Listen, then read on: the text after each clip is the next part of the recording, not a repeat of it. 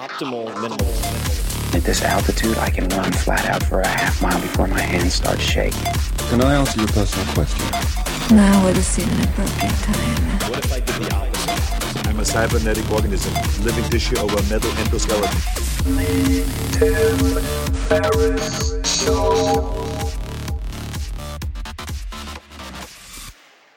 This episode is brought to you by Athletic Greens. I get asked all the time what I would take if I could only take one supplement.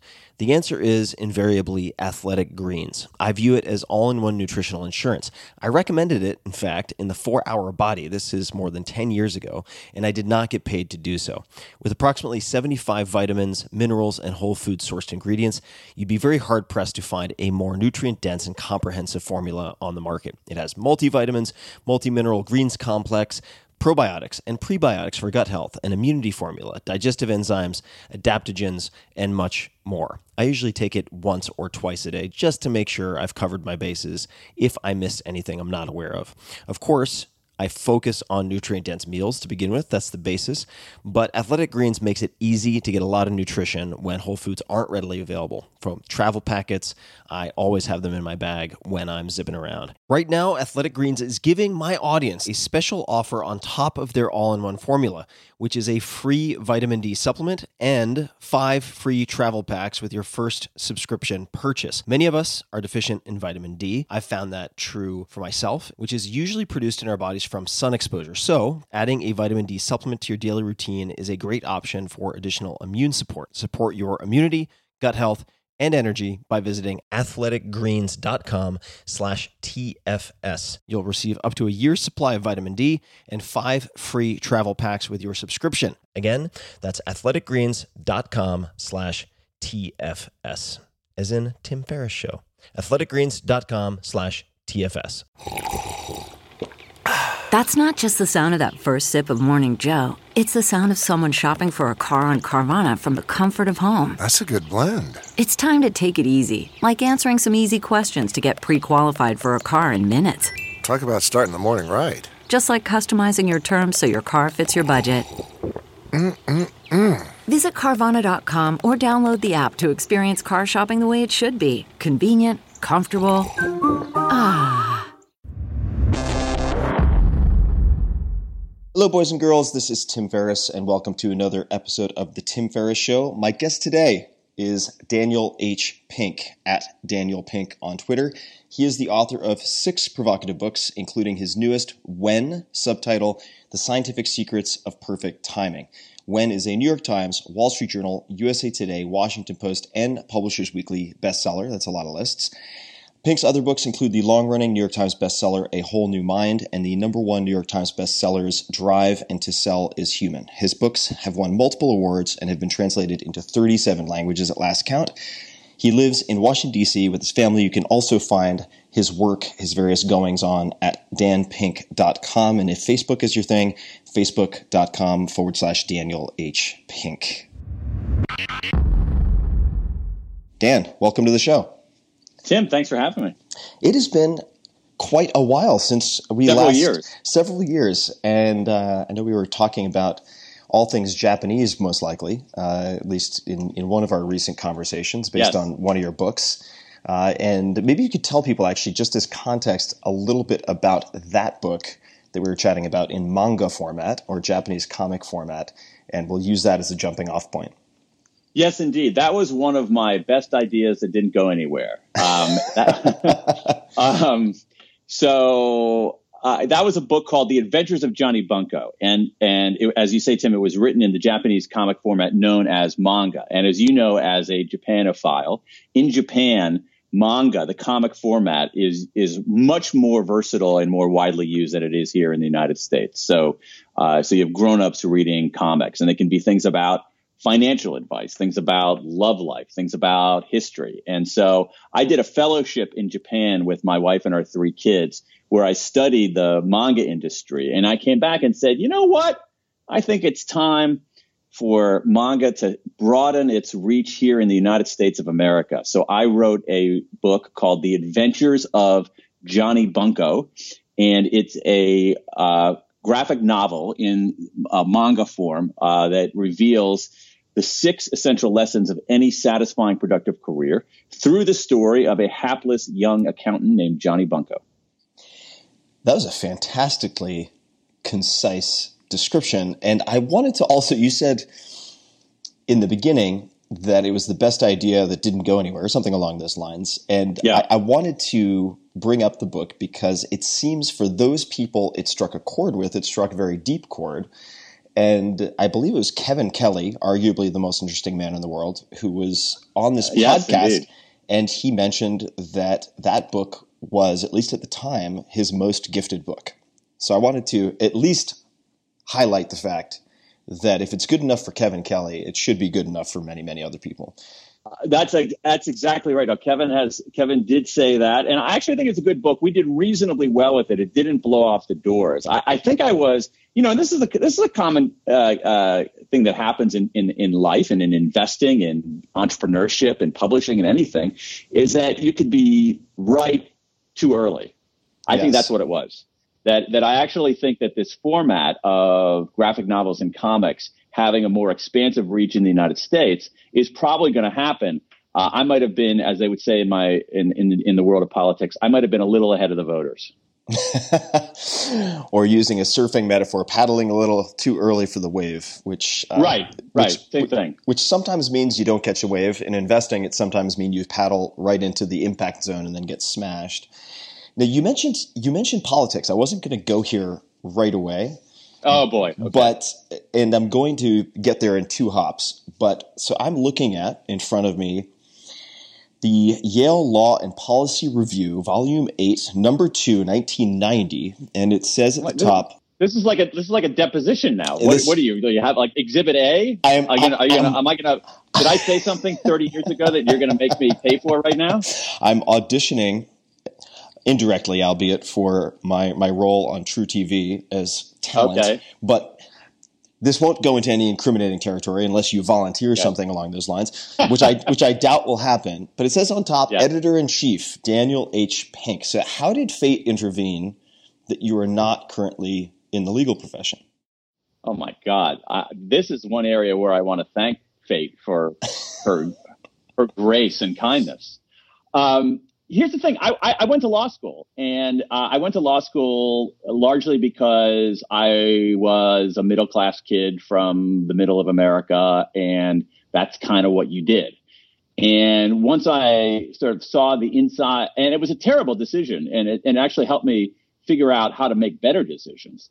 Um, it gave me some actually really good advice on how to make better decisions. But I basically went to law school without knowing what lawyers did or even what law school was. It was just something I did because that's what I was supposed to do.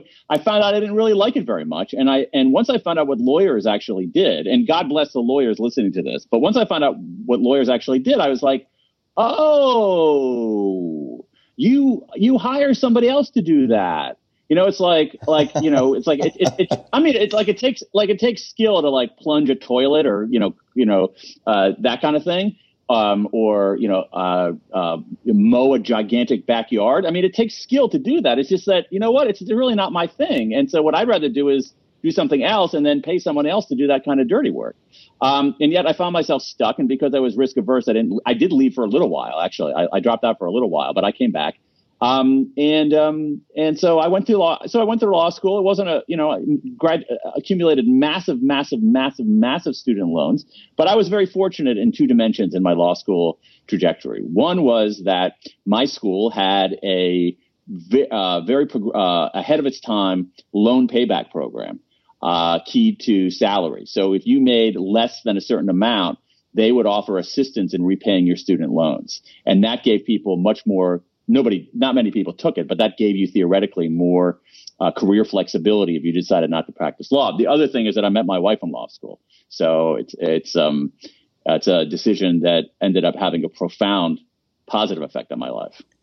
How did it help you learn to make better decisions?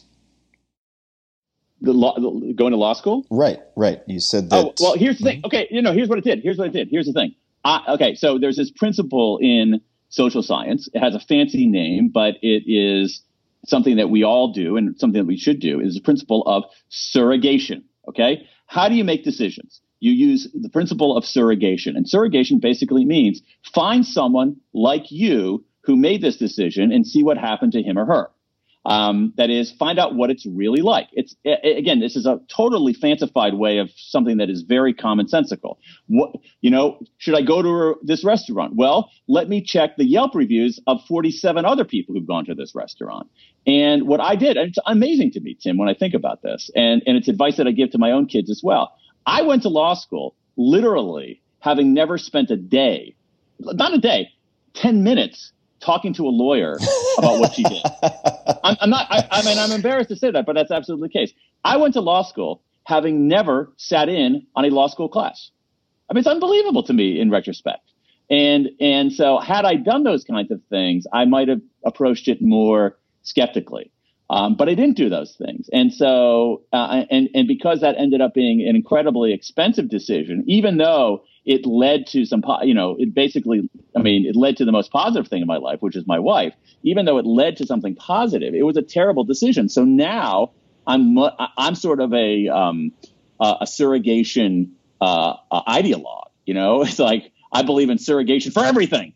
Um, um, largely because I got bitten by that bad decision. Could you give us an example of at some fork in the road or some prospective decision where you've used surrogation? Or where you're planning oh, sure. on using uh, it? So okay, okay. So I'll give you an example of it. So um, again, and it's you know again, we're not talking rocket science here. We're talking like basically, hey, act like a reasonably intelligent grown up is is what I'm is you know is basically what I'm what I'm doing here. But let's go back to the uh, let's go back to the Japan uh, I thing. So I got a fellowship to go to Japan, and I went with my wife and our and our kids, as I mentioned. But before I did that, I talked to you know six different people who had the same fellowship before I accepted, six different people who had the same fellowship, what it was like for their kids, what would, what the work was like, what the living was like before I made the decision. Now, again, that is not a monumental intellectual breakthrough, but it's something that I didn't do when I was much younger. Well, it's it's a best practice that can often get skipped, right? Whether that's something like this or something that should be very straightforward. If you look at, say, Atul Gawande's work in the Checklist Manifesto and checking various things to avoid bacterial line infections in a hospital, right? It's very straightforward, but if you neglect it over yeah. time, bad yeah. things are going to happen. But it's, but it's also the, you know, I think that as as I've gotten older and gotten more experience, I've actually um, become much more aware of the importance of intellectual humility. And like what you know when I was when I think of when I was younger I feel well I, I know what law school is like. How do you know? Well I just know because I, I thought about it once and so I know. Uh, I know what lawyers do because like I met somebody who was a lawyer and I know what lawyers you know? And so there's a degree of arrogance in that of thinking that you know something when you actually don't. And so if you approach all kinds of decisions with a degree of intellectual humility and ask yourself, what don't I know about this? Where are my blind spots? Then I think you end up making better decisions. Definitely. Uh, speaking of blind spots, I promised I would segue into politics, and that is somewhere uh, I have very, very little confidence in any of my knowledge or expertise. How did you? Because I was looking at what I believe to be one of your first articles that really. I'm not going to say put you on the map. That's too too much of an overstatement. But the the free agent nation article in Fast Company, which was at the yeah. end of 1990. 20 years ago. Yeah, 1997. Yeah. And in the bio, or the byline rather, of that article, it says, yeah. until recently, chief speechwriter to Vice President Al Gore. So, where did you go from law school or dropping out of law school for a period of time to speechwriting for then Vice President Al Gore? Well, when I graduated from law school, I was actually very keenly interested in politics. Uh, it was probably my deepest interest at the time, and I said, you know what, I'm going to go work. I'm going to work in politics. Why? And, why was it uh, interesting uh, to you at the time? Uh, a couple of reasons. Number one is that I thought um, it, be, it was a venue for for achieving something in the world and making a contribution to the world. The other thing is that I found the actual practice of it quite exciting and interesting in the way that sports is exciting and interesting. So it was a combo platter for me. Um, and uh, and I'd been interested in it for many many years. And I said, okay, this is this is what I this is what I want to do. So I got out of law school and I, I started working on political campaigns, which at the time I liked because political campaigns are totally interesting. I mean, again, it's like a sport in that there's it's you know there's a beginning and there's an end and there's a very clear outcome, uh, and it's exciting and you're making decisions on the fly and I find political campaigns more than other kinds of organizations and institutions fairly meritocratic because there's so much going on and so much crazy stuff happening that if you can do something, you will continue to, you'll you'll be asked to do it again. And that's pretty much what happened to me and that someone uh, at some point asked me to write a speech and I did it and it was okay. And then they said hey that's okay. You want to do it again? And I did it again. And then I did it a third time and all of a sudden that was my job.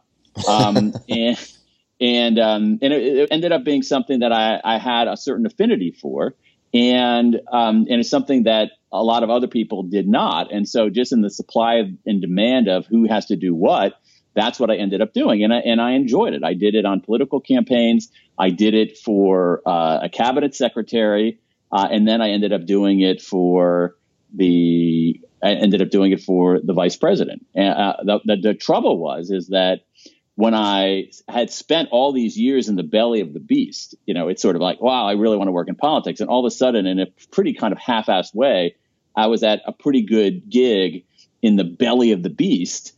Um, I realized, hey, I'm not sure this is my thing. Uh, I thought this was my thing, but I'm discovering that this is not my thing. And what's even worse is that if I project out even further, um, and look at say what I'm going to be like or what I'm going to be doing in 10 years or 20 years, I really don't like that picture because I see some of those people around me. Hmm. Now, is there anything besides the projecting forward, looking at the people who had been in the game, so to speak, for a longer period of time and saying, wow, I could yeah. see myself filling their shoes and I don't like what that looks like? Was there anything else, any other indicators or moments that made you realize it wasn't for you?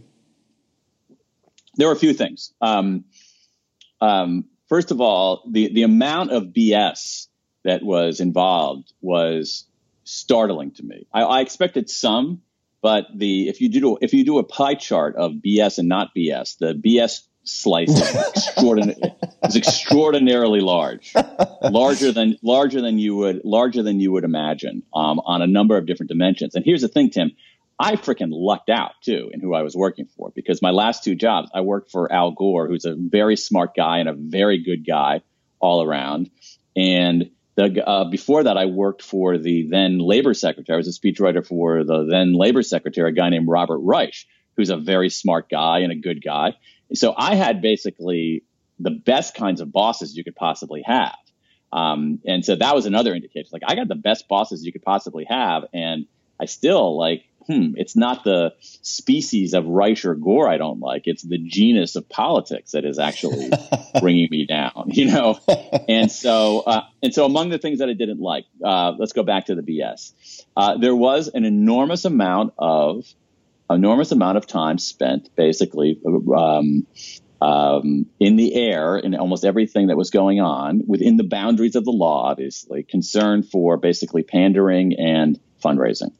Um, it was really quite remarkable. The other thing is that I also felt like a lot of the, like a lot of the people who were good people that they were so interested, they were so absorbed in the mechanics of things that they I, I felt like I was losing sight over like what we were doing here in the first place. Right. Uh, what did we actually What did we actually believe in? That the uh, and there was so much short termism, so much short term insane kind of posturing and and oh, let's get this slight advantage over the day.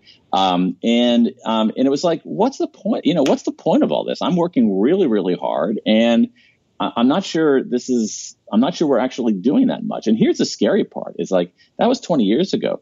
In retrospect, those are the good old days.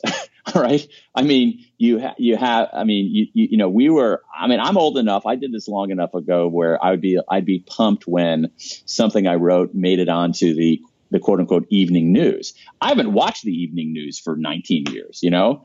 Um, uh, we weren't dealing with social media. Um, the world was very, very, very partisan then, but nothing like the way it is now. So I remember devoting a couple of days in my office to some subpoena that was given to Gore's office for finding some document about some nonsense thing. And I'm like, and I and I'm like really concerned about that because I didn't do anything wrong. But it's like, oh my God, if I have an email that mentions X, Y, or Z and I don't find it, and then someone else finds it, like I'm gonna have to hire a lawyer and I didn't sign up for this garbage. So, um, so I finally decided to I finally, yeah. So, so again, this thing that I thought I was deeply, deeply interested in, once I actually experienced it, I found myself far less interested in it than than I would have suspected. If you had told me that when I left that job, if you had told me ten years earlier, like, you're going to have this job and you're going to leave it because you're you're tired of politics, I would have been very, very surprised. And if you if you look back at that experience, the skills you either had natively or developed. Uh, how do you prepare your speeches now? Or, or maybe if we take an example of a speech that you've given that has received very positive feedback, or really, from your perspective, engaged the audience. How do you prepare, how do you go about preparing a thirty minute, sixty minute speech? What does what does that look like? Is there any example that you can give us? Yeah, I mean, it, it, it, it, depends. I mean, actually, that experience writing speeches was actually extraordinarily useful in going out and, you know, being a writer and then going out and talking about what I've written about. I mean, it's extraordinarily useful. I mean, if, if for, if for no other reason, Tim, it was because, you know, I spent a lot of time as a speechwriter um, watching audiences react, right. seeing what worked and what, seeing what worked and what didn't. And that, I think, has a, that completely uh, left an imprint on me. Um, again, I was able, uh, you know, I had this before I went out on doing it myself.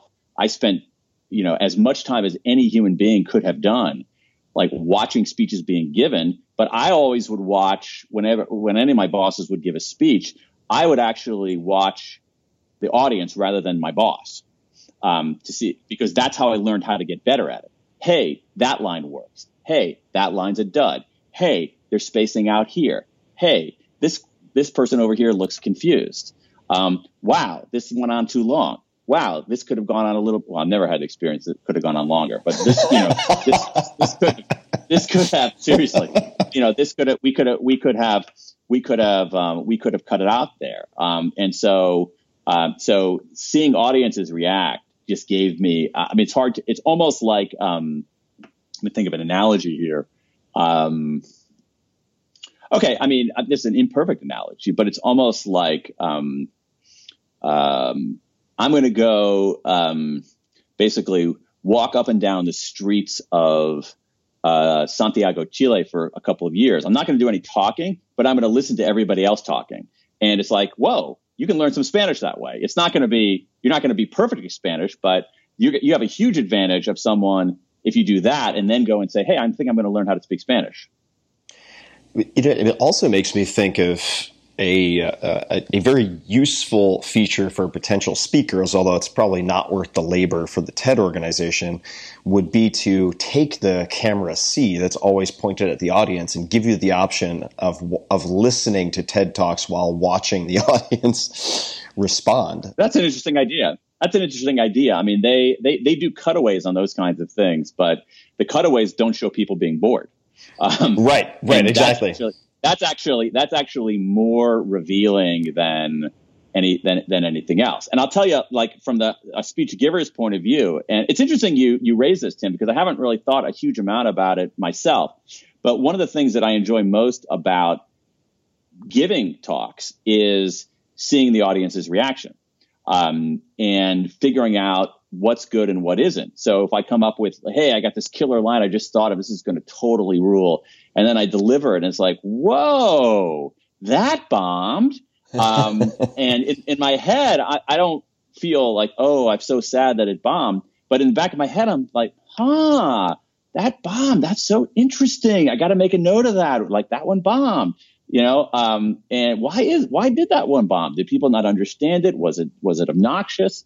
Um, and so I love that part of, and when you give speeches, when you do something in real time with people, or really anything before an audience. So if you and I were talking before an, a live audience, we would be getting feedback on our conversation that I would that I think would be really useful and, and interesting. And when you do things that are asynchronous, as we're doing now, or writing a book which is asynchronous, you get that feedback much later, and so the feedback is less is less meaningful. So if I um, uh, if, if I write something and someone says you wrote this passage here, I just don't get it. Um, that's sort of a bummer for me because I don't have time to cure it. But if I say something before an audience and I get a bunch of blank looks, I immediately know, wow, okay, I didn't explain that very well. I got to go back next time around and explain it better. So I, I've so many different questions I want to dig into related to what you just said. The, the first is actually uh, connected to something we were talking about just before we hit record. And that was uh, you having listened to the interview I did with Brian Koppelman, the screenwriter, yeah. uh, filmmaker, co-creator of the the hit show Billions, among many other things, and his penchant and recommendation for forensically studying film, watching yeah. films with a notebook in hand and taking notes on what worked, what didn't, his responses, and so on. And you you mentioned a number of different questions and cues that you might ask yourself while uh, watching in your speechwriter days the audience while you're essentially your boss is giving a talk. Would you be right. writing those things down? Uh, would would you be sitting there kind of with a uh, a notebook in hand recording this this type of thing?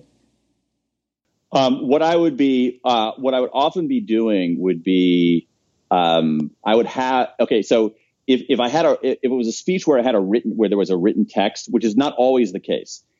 In some cases, for, for lower key, for, for less significant things, it would be, say, you know, a conversation and some talking points and some things like that, you know, uh, but, but let's say for a speech that was actually delivered, that is a, a speech that was written out and then delivered, um, you know, behind a podium, I would almost always have the actual physical text of the speech and I would mark up that physical text of it. So, so in, in some cases, because it was helpful for me in terms of just relating to my own boss, let's say that he skipped a paragraph. I'm like, hmm, I wonder why he skipped that paragraph. You know, maybe ask him about that, or maybe I could even figure out why he skipped that. You know, he skipped, he didn't even bother reading a paragraph, or he skipped a line, or he ad libbed a, a, a, new version of the line. That was actually very helpful to me in terms of just dealing with my boss. Because again, what you're trying to do in, a spe- in, in writing a speech for somebody else is that you're, you're trying to make that person sound like the best version of him or herself. And so it could be that the way I phrased something didn't sound like him, but he knew what I meant and he was able to phrase it in his own words. And that, and that actually was helpful for me in terms of doing the, the, the, the, the tactical craft of my job. Um, but so I would have the, t- I would have the text with me. And let's say there was a joke you know, I would say, I mean, it basically would like plus. I mean, seriously, like plus and minus, you know, um, and say, hey, that joke worked, that joke didn't work, that line worked, that that line that line didn't work. Um, and one of the things that it taught me was also is that you don't go based on. Uh, I mean, I'm getting in the weeds here a little bit, but you don't make permanent decisions based on one reaction. And I, I do that myself now in my own stuff. So if I say something and it doesn't work the first time, I don't say I don't abandon it then. I make a note of that and then I try it again because sometimes different audiences, different contexts, different things, it, it can work. But um, so, but but I, yeah, I, w- I would do that. It was just sort of you know, and here's the thing: I don't want to sa- make this sound like like I use the word forensic to talk about what Koppelman is doing. Mine was less forensic; it was more um, hygienic. It was to me, it's like that's just like good staff hygiene. You know, I, you know what I mean? I wrote I a speech and this, and this dude is delivering it. I should pay attention to like how it's going, you know? Definitely. And if I do that, if I do that, I'm going to do better next time and he's going to do better next time. If I look at the, my own writing, the writing that I've done that has, has received the best response, we'll just keep it broad. Nine times out of 10, it's something that I have tested and honed in some speaking format, whether it's a presentation mm. or a class or something else, which is part of the reason why if if I'm giving a talk or doing an interview in front of a live audience, I always ask them to raise the house lights because for whatever reason, a lot of venues like sure. to really dim it down, but then you can't see the response. so, so I, I always totally ask to raise the house lights. When you are testing out a speech or an article or a chapter on someone else, uh, what types of question? What are you looking for, or what types of questions do you ask? You can pick any of those that, that you'd like, but but what type of questions do you yeah, ask? Yeah, yeah, yeah. Yeah. Let me take your simple question and complicate it. Let's go Uh, for because I because I actually think that that speeches and written words are different things. Okay. Um, and so, uh, so the way that I would convey an idea in a speech is going to be different from the way that I would convey the similar same idea in a book. Um, and so, um, so, so, in, so, so for me, um, like one of the most important, like I, I have to say, it's a, it's a simple question, but, uh, and I, I find myself asking it all the time to people is this following question. Does that make sense? Does that make sense? Um, or what I've sometimes found an easier way to rephrase that is this is actually I think this is actually a useful uh, uh, ha- a writing hack is what about that doesn't make sense? yes, I think that that's people, a great 'cause I think that people I think that people are more likely to say does that make sense? They're you know sort of out of politeness and also just out of self. Oh, of course that makes sense. Yeah, yeah, yeah. You know, but sort of what about that? So I, I converted a little bit. What about that? What about that doesn't make sense? With when you give us when you when you when you explain an idea to somebody or you're talking to a, a, an audience, uh, I really think. I mean, maybe I'm overestimating my own abilities, but I, I really think you can tell by the looks on people's faces. Um, there are all other kinds of markers of that too. So, for instance, um, um, you know, especially now, if you have slides, what are people taking pictures of? All right, what are what what slides are they taking pictures of? What things are they writing down? Um, so I look at those kinds of cues in in in in in, in talks. I think writing is is more difficult, and I'll tell you what I do in in writing, especially books. And this is a little bit insane, uh, or it's, it's I mean it's insane in the sense that it requires it requires someone who is deeply devoted to you in a way that someone you truly love is devoted to you. So uh, here's the, here's the thing about my books. Um, I, even though I'm, even though I just said speeches and, and written words are different, for me, I actually improve my writing by listening to it. Not because I listen to written words different from the way I listen to speeches, if that makes any sense. And so when I write books, so the latest book, I mean, you know, latest book and all the previous books, um, I, I, I have an office here behind my house in Washington, D.C. It's a garage, refurbished garage. And for, I will sit in my office and I'll give it, let's talk about the latest book, okay, just to give you an idea. So this is a book, I don't know, it's like 280 pages something like that. Um, I read every word of that book out loud to my wife at various stages. What's, what's more, I read drafts, multiple drafts of chapters out loud to my wife in this office. But wait, there's more.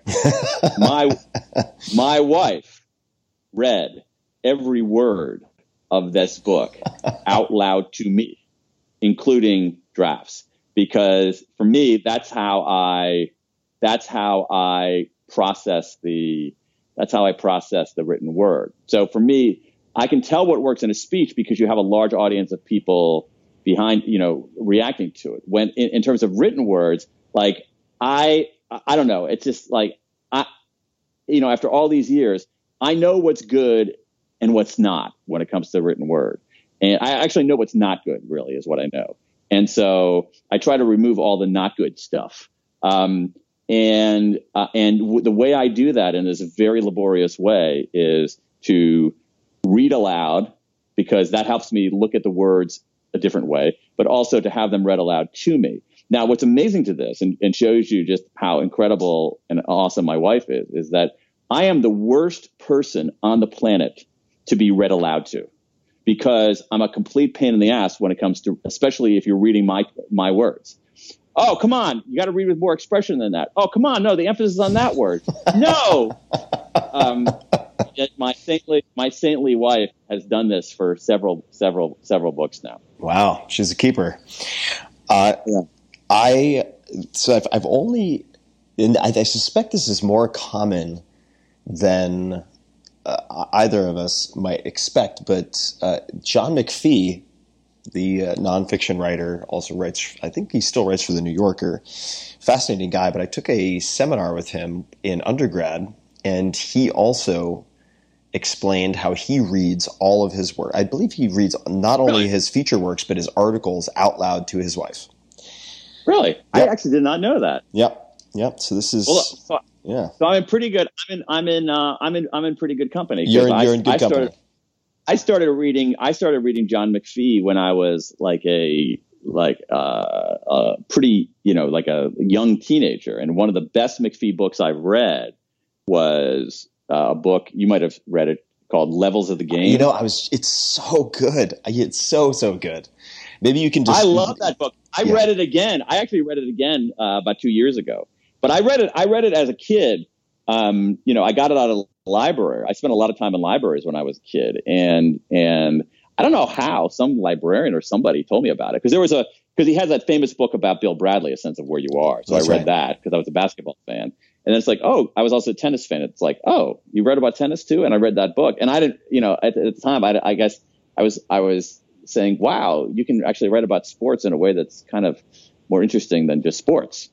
Um, that's a remarkable book. I mean, I, I can explain it quick. So it's a, it's a story about a match between a single tennis match between Arthur Ashe, uh, who then was very young, just out of Richmond, and a guy named Clark Graebner, who was from a uh, wealthier white guy, wealthier family in I think it was like suburban Cleveland.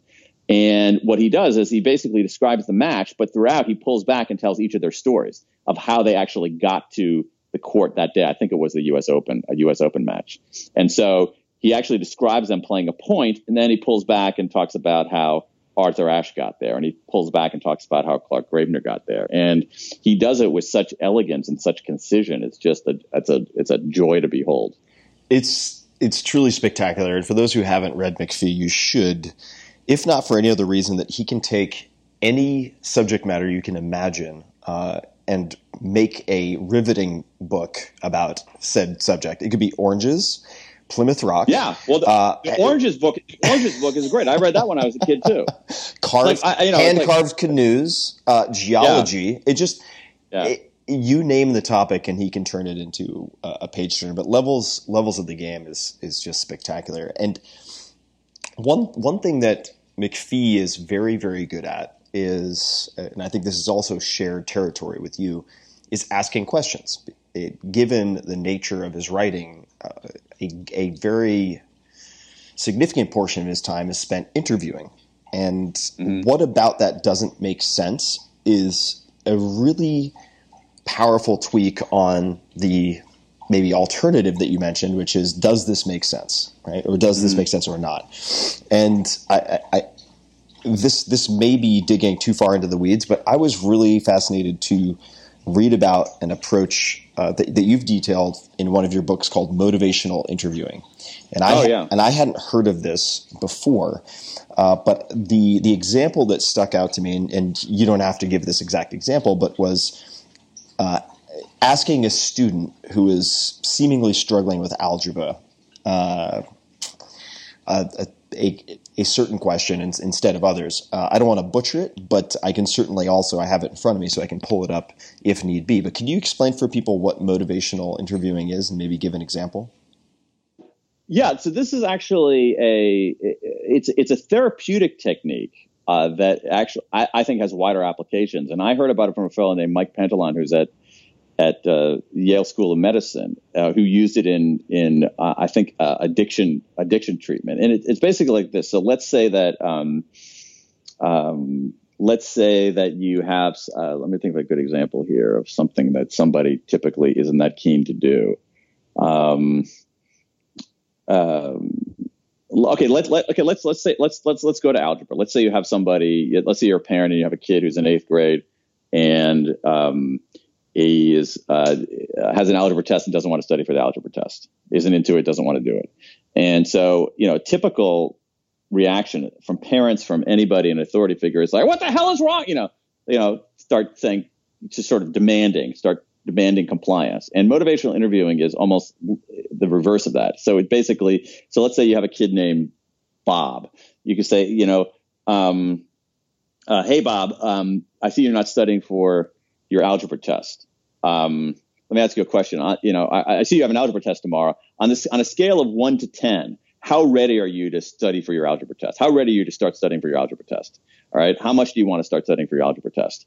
And Bob is totally unmotivated by it. Bob might say, I'm a three, uh, right? A three out of 10. Now, again, our reaction as bosses, as parents, as people and figures of authority is basically is to say, "What do you mean you're a three? You should be a nine." You know, but instead you're more chill than that, and you say, "Okay, you're a three. Uh, why didn't you pick a lower number?" And that always that always wigs people out. So he says, "I'm a three out of ten in, in terms of my desire to do this thing." And you say, instead of saying, "Yo, my God, you should be a nine. What are you crazy? You lazy ass?" You say, "Oh." why didn't you pick a lower number? And what's interesting about that is that is what it does to Bob is that Bob has to now say why he's not a two. And so he begins saying things like, well, you know, if I don't study for this test, um, I'm probably going to bomb the next test. If I don't master this material, it's going to be harder to go into later on. If I don't do well in this test, you might hassle me. And so what happens is, is that Bob begins articulating his own autonomous, intrinsically motivated reasons for doing something. And that's the key. And what we know from a mountain of, of social science research is that when people have their own reasons for doing something, they're more likely to endorse the behavior and they're more likely to carry it out. And so this becomes a way to surface Bob's own motivation for it um, through questions rather than through rather than through dictates. And it, it, can be a very very powerful technique. You can also turn it inward. Um, you know, you say, well, how how how how ready are you, Dan, to finish this chapter? Oh God, you know, I'm like a three. Then you say, well, Dan, why aren't why aren't why aren't you a two? Oh, you know, and so anything you can do to help people surface their own reasons for doing something makes them more likely to commit to the behavior, more likely to follow through on the behavior. That last extension is really important. I, I, I had been prepping this and reading the background, some of it, and it didn't even occur to me that you could apply it to yourself and use sure. it for journaling or something like that to uncover or maybe uh, rediscover the motivation that drove you to start it in the first place, even though you lost sight of it or it petered out or whatever the hell it might be. Yeah. I mean, you you could use it for going to, you could use it for, you could use it for, you, could use it for going to the, um, you know, going to the gym or going to, going to work out. Like how, like, you know, how ready are you? How, how, you know, how excited are you about, how motivated are you to work out right now? I'm a two.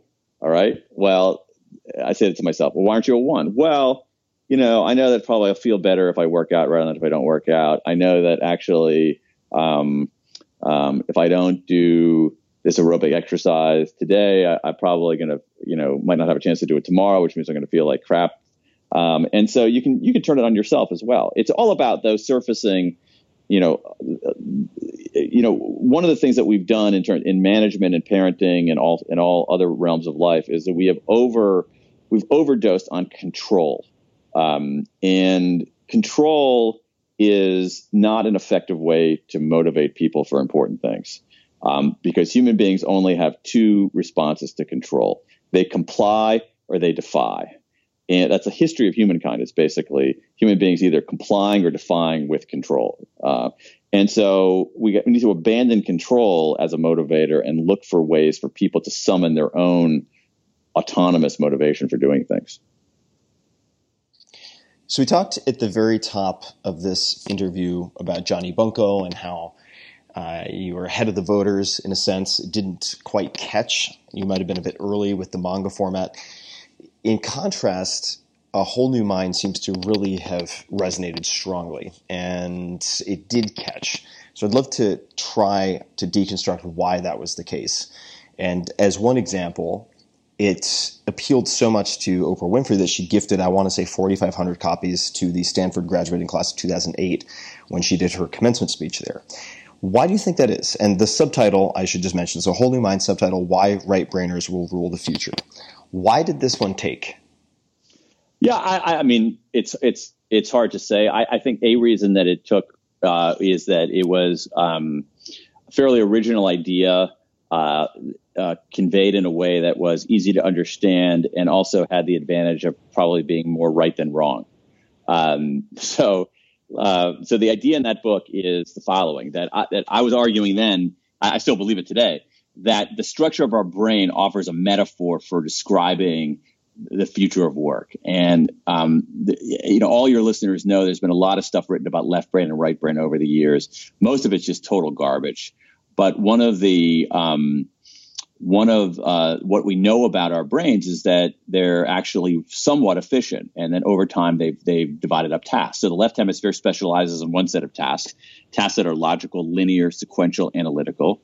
The right hemisphere specializes in a different set of tasks, tasks that are about understanding context, about synthesis, um, and about um, simultaneous processing. And so um, that division of labor uh, in the brain, I think, offers a very powerful metaphor for understanding what was what what I thought was going on in the world of work, and it continues to go on in the world of work. But actually, to make sure I got the underlying science right, in a tearing a page from the Tim Ferriss playbook, I actually went to the National Institutes of Health to get my own brain scanned, see my own brain in action, which ended up being a profoundly disappointing experience. But that's another story for another day.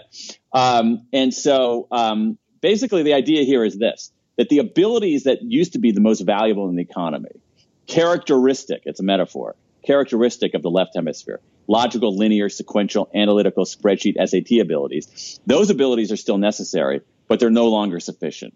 And its abilities more characteristic of the right hemisphere of the brain, artistry, empathy, inventiveness, big picture thinking, those abilities are now the first among equals. And the reason for that is that is a very hard-headed reason that those kinds of abilities are easy to outsource, easy to automate, and that, that the that the left left hemisphere abilities, sorry, the left hemisphere abilities, the SAT spreadsheet abilities are easy to outsource, easy to automate, and less valuable in iterating something new, uh, in dealing with the demands for new that comes from an abundant world.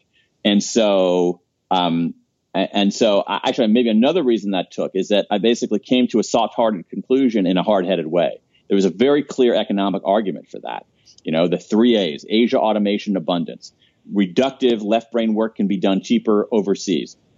The other A, automation. It can be done faster by computers and now smart machines. And then finally, abundance, that our material needs have been satisfied and oversatisfied, that there's a premium now in coming up with something utterly new and giving the world something it didn't know it was missing, uh, which is a very much of an artistic ability. And so, um, that's the argument in that book, and um, it, it's an argument I think that people resonated to because they were seeing inklings in their own life, and they needed a way to describe it, categorize it, put words on it. Well, it seems like history has proven your uh, prediction or description very accurate at this point, for sure. And it also would uh, it also occurs to me that this is this is another place, uh, manga aside, where you and Kevin Kelly the founding editor of Wired Magazine, are very much on the same page. Um, you mentioned something in passing, though, that I can't let go because I have to hear the separate story. Why was your brain scan disappointing? Oh, uh, because um, it, you know, I looked at my brain. I was thinking my brain would be special, some kind. It looked like every other brain I'd seen. Like I couldn't pick my own brain out of a lineup. Um, so that, that's what it was. I mean, it's sort of. I, I shouldn't say disappointing. It was. It's. It's. It's humbling. You know, like the idea that here's the here's my I got this brain in my head, all right, and uh, leaving aside the leaving aside the the thorny issue of where does the brain end and the mind begin, or vice versa. Um, my brain is a, is is largely responsible for who I am, and yet when I see a picture of it, it's completely unremarkable and looks like every other brain that's being scanned that day there's something kind of weird and humbling about that. Disappointing too. I don't know. I was expecting my brain would be cooler or something like that. uh, looking looking back at all of your books, do you find any commonalities or patterns? And I mean, we can also forge all sorts of spurious correlations. Yeah. But looking at the books that seem to have struck a nerve and those that for whatever reason didn't perform up to your hopes? Yeah. Um, I, you know, I don't know. I mean, I, I think that, I think that when it comes to actual performance of things, um, you know, like how well a book does, that's something that's not fully, I mean, you know this. I mean, sure. anybody knows this. That's not something that's fully in our control. Absolutely. And, and I'm, and I'm actually, you know, I'm actually more or less okay on that. I mean, it's, it's disappointing when something doesn't do as well as you want, but to me, my criteria, my criterion is, did I write the best book I possibly could write? And once you put it out there, there's so many other variables. You just don't know whether it's going to take or whether it's not going to whether it's not going to take. Um, so, I mean, I wrote a book. You know, my fir- very first book was a book called Free Agent Nation. Uh, that was not a monumental. That did okay, but it was not a monumental hit. It should have been because I think I was right. Um, um, but for whatever reason, I think it came out like I think I, I think it just came out at the wrong. I think it came out at the wrong time. It should have come out slightly earlier. Um, and so so on that, so so to me, the the you know um, how well a book does uh, that's there's so much randomness in that i'm not i try not to lose any sleep over it um, in terms of actual you know is there a through line among all the books uh, that's an interesting question and I, I, can say from the creation point of view there's absolutely not a through line um, there is no intentional through line through, through through these kinds of through these kinds of books it's not as if i have mapped out somewhere on a whiteboard here in pink ink world headquarters in washington d.c this like grand scheme to create the pink oeuvre in a certain fashion and a certain timetable with certain things covered like that. Far from it. I just go from one thing to another. I, I just like figure out what I'm going to do next. Uh, and, and as you know, Tim, I mean, writing a book is so difficult. It's so hard. It's so time consuming that if you're not in love with the idea, if you don't love working on it, you're gonna it's gonna be miserable for you. So so I just pick the next topic based on what I'm really interested in and what what I, what I want to spend a couple of, of years, you know, a few years working on. Um, so I, I think it's possible that people can detect a through line that readers could detect a through line. Maybe they're seeing something that I'm not. But if there's a through line, it's visible only retrospectively. It's not something that was intentional. What was speaking of difficulty and writing process, what, what, if there is a, a if if you had to pick one, what has been the most difficult book for you to write and why? Uh, I think it was this. I think it was the last one, the, la- the, last book that I wrote. Believe it or not, you would think it would get easier over time, but it didn't. Um, so this last book, when about the science of timing, that was the most difficult book to write. Um, partly because I went to I, I, went into that book um, with so I went I started writing a whole new mind having done the re- done some research and saying hey I think there's something going on here. Like I think we're moving to this world you know and sort of I had a theory of the case. With drive I had a book about motivation. I looked at a lot of the research in motivation. I said well wait a second. People are missing like a huge story here. With when um, I went in totally with questions rather than with any kind of theory of the case I basically said hey, I'm making all kinds of timing decisions in my own life. I'm making them in a totally half-assed way. I'd like to make them in a better way. Could somebody please give me some guidance? And I started looking around for guidance and it didn't exist. And then I started looking at the research and I realized that across all of these domains of research, literally dozens and dozens, you from from the hard sciences of molecular biology to endocrinology to the social sciences of economics and social psychology uh, to many, many domains, these scholars are asking very, very similar questions. What's the effect of time of day on what we do and how we do it? How do beginnings affect us? How do midpoints affect us? How do endings affect us? And so I went in saying, wow, how do I make better timing decisions myself? But I didn't have a theory of the case. And so the volume of research for this one was so monumental. There were so many studies out there and there were so many different in so many different fields and fields that like molecular biology is not a subject that is at my fingertips. All right. I had a, I spent so much time. I mean, I basically would read those papers. I would read them through and I would ba- write down all the words that I didn't know the meaning of. And then I would look up those words and then I would read it again and I would read it a third time. And so it's very painstaking. Um, and then also because I didn't have a theory of the case, I just had questions rather than even a kind of skeleton or a shape of what I wanted to write. Um, I had to figure that out. So I probably did, I don't know, 17, 18 different outlines um, of, of that of that book. So that was um, that was you know you would think it would get easier, but it actually got hard. It, it would actually got harder.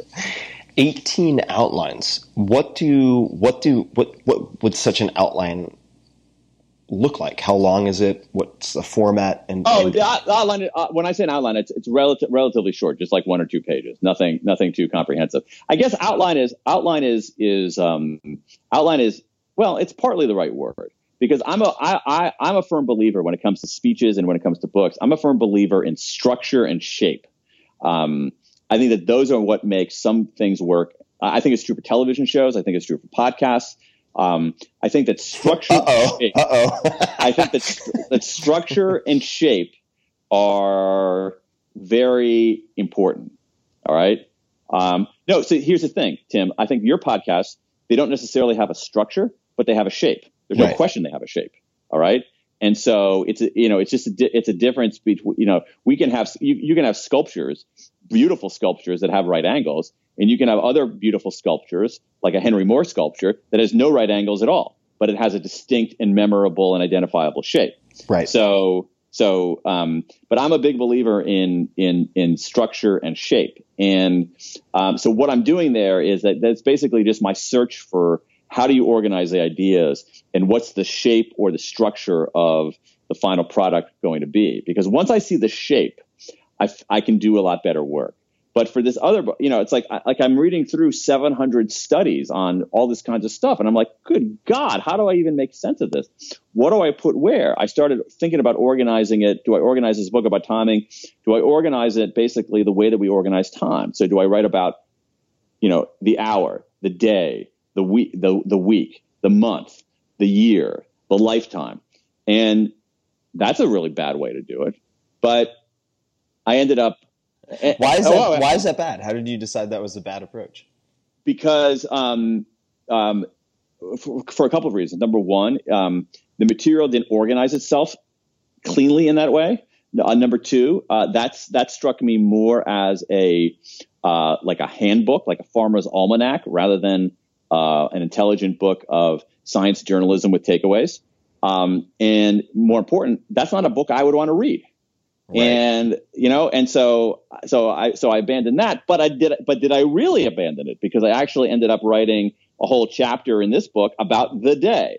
So I ended up cleaving off some of that and and keeping it for and keeping it for for for other things. And so um, so it took me a long time to it took me a long time to find the shape. And the way I find the shape is I basically write it down on either what I call big ass stickies, is giant post-it notes, or um, or or on a whiteboard that I have in my office. But I went through many, many, many iterations, and on that, I have a somewhat social view of, of that. And that what I'll do is I'll I'll run it past people to see what they think, um, and say, hey, what do you think if I organize the book that way? Does that make any sense? Or um, or what about that doesn't make sense? Or what am I missing here? Or what's the weak spot there? Uh, but it took me a long time to it took me a long time to find the shape of uh, of this book.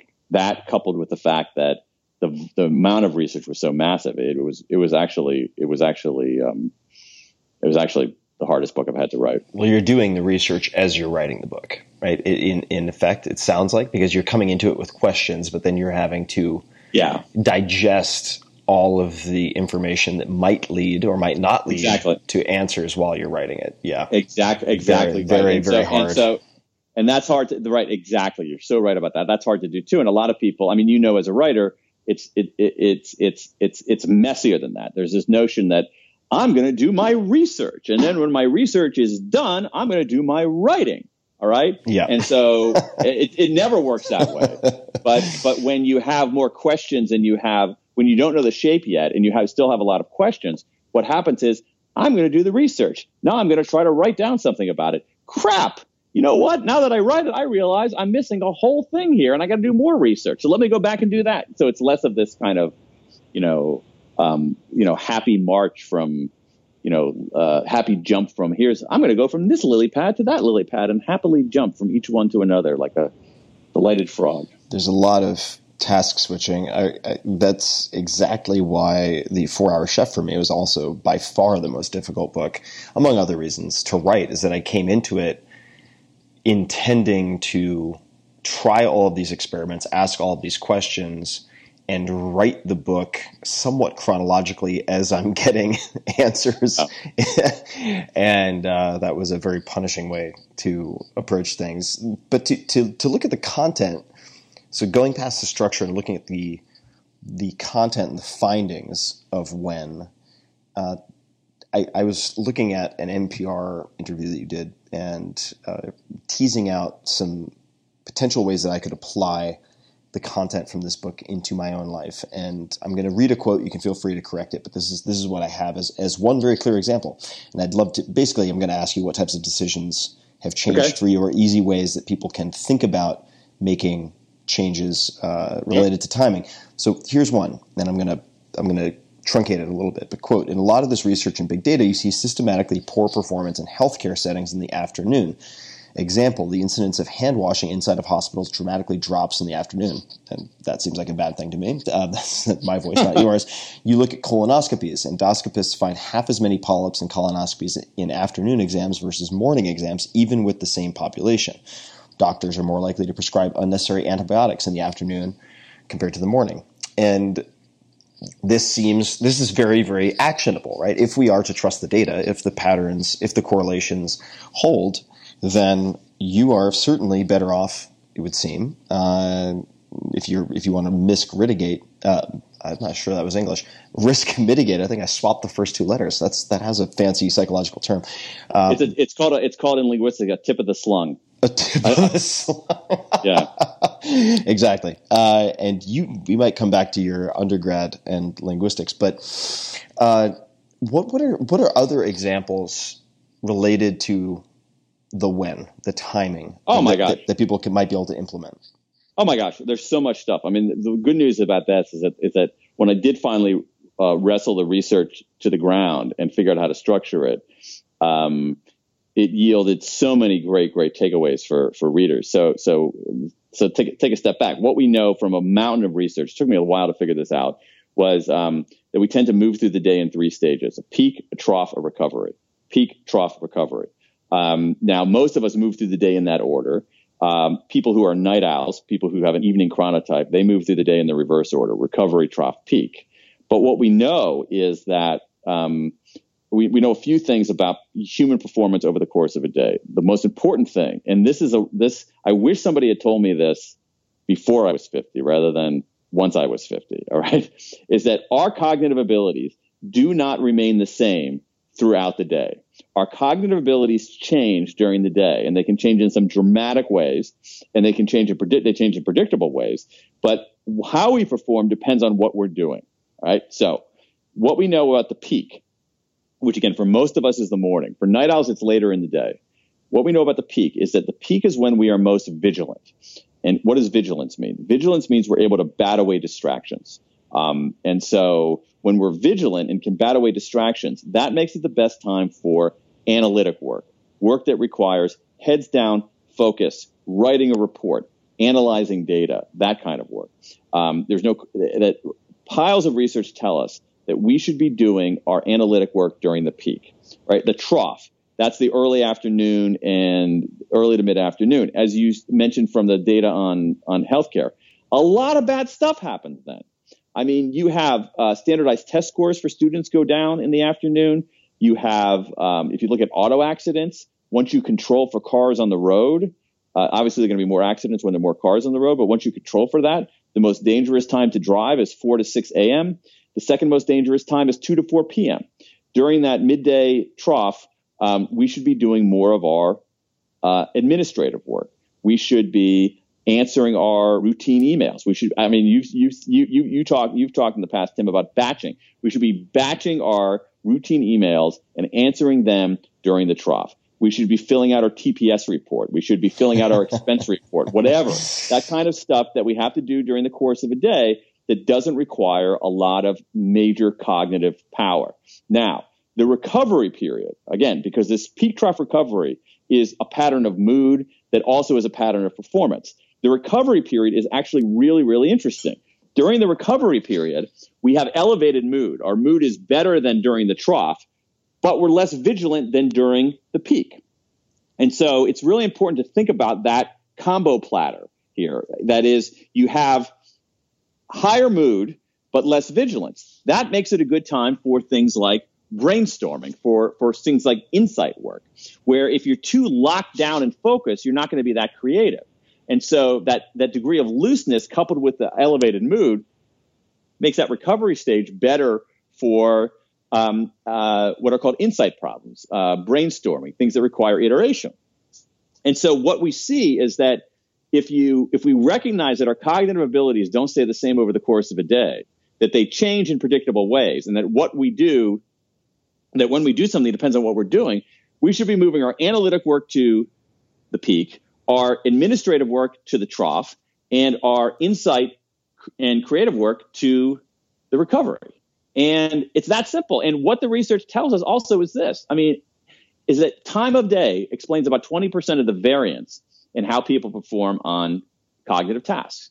So if you think about that, that's a big deal. Like we can explain the very, like if Fred, you know, if, you, if we have two people, you know, Maria and Sally, and they perform differently on cognitive tasks, how do we explain that? All right.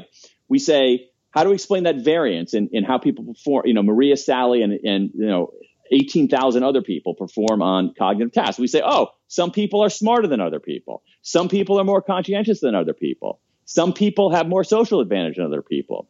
But what the research is telling us is that 20% of that variance is time of day.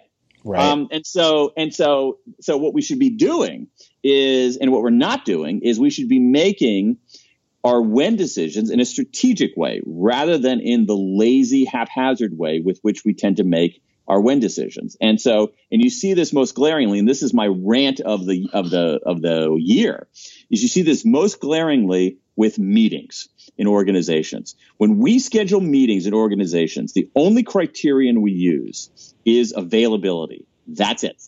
Who's available?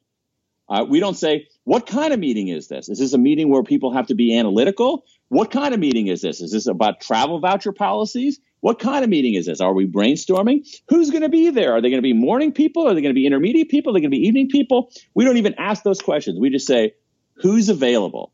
And it's it's causing um, it's it's one of the easiest things organizationally to fix, and it's something that at the unit of one, individuals can be a lot more systematic and intentional about moving the right work into the right time slots. What what time of day do you generally wake up personally? Um, I I wake up a little after seven. And what is what is the first two hours of your day look like? Do you do you have particular any particular routines? Can you walk us through what that? Uh, yeah, I don't, I don't, I don't have the the detailed routines that um, that you have that you have written about that you actually have experimented with, and uh, you know things like like uh, journaling and meditation or anything like that. Um, here's what I do: I wake up. All right, I I take a shower. A shower helps me wake up, so I take a shower. Um, I go downstairs and I feel better if I see a member of my family. So whoever happens to be awake, I mean, my, I have two kids in college now, so I don't see them, but I have another kid who's still still around. So I see him.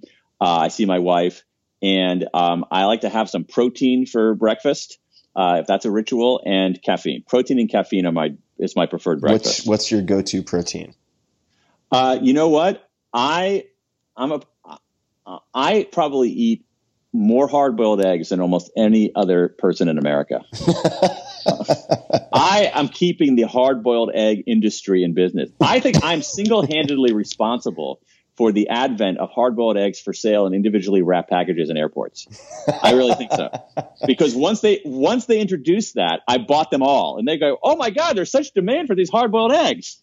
Um, so um, I was just I was actually saying to my wife, I, I eat so many eggs, it's ridiculous.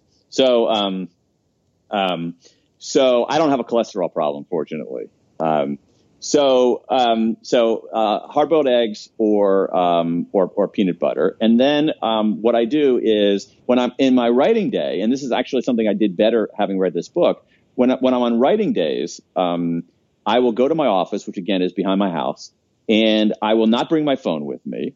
Uh, I will not turn on my email, and I will give myself a quota and that quota is usually is, is, a word count.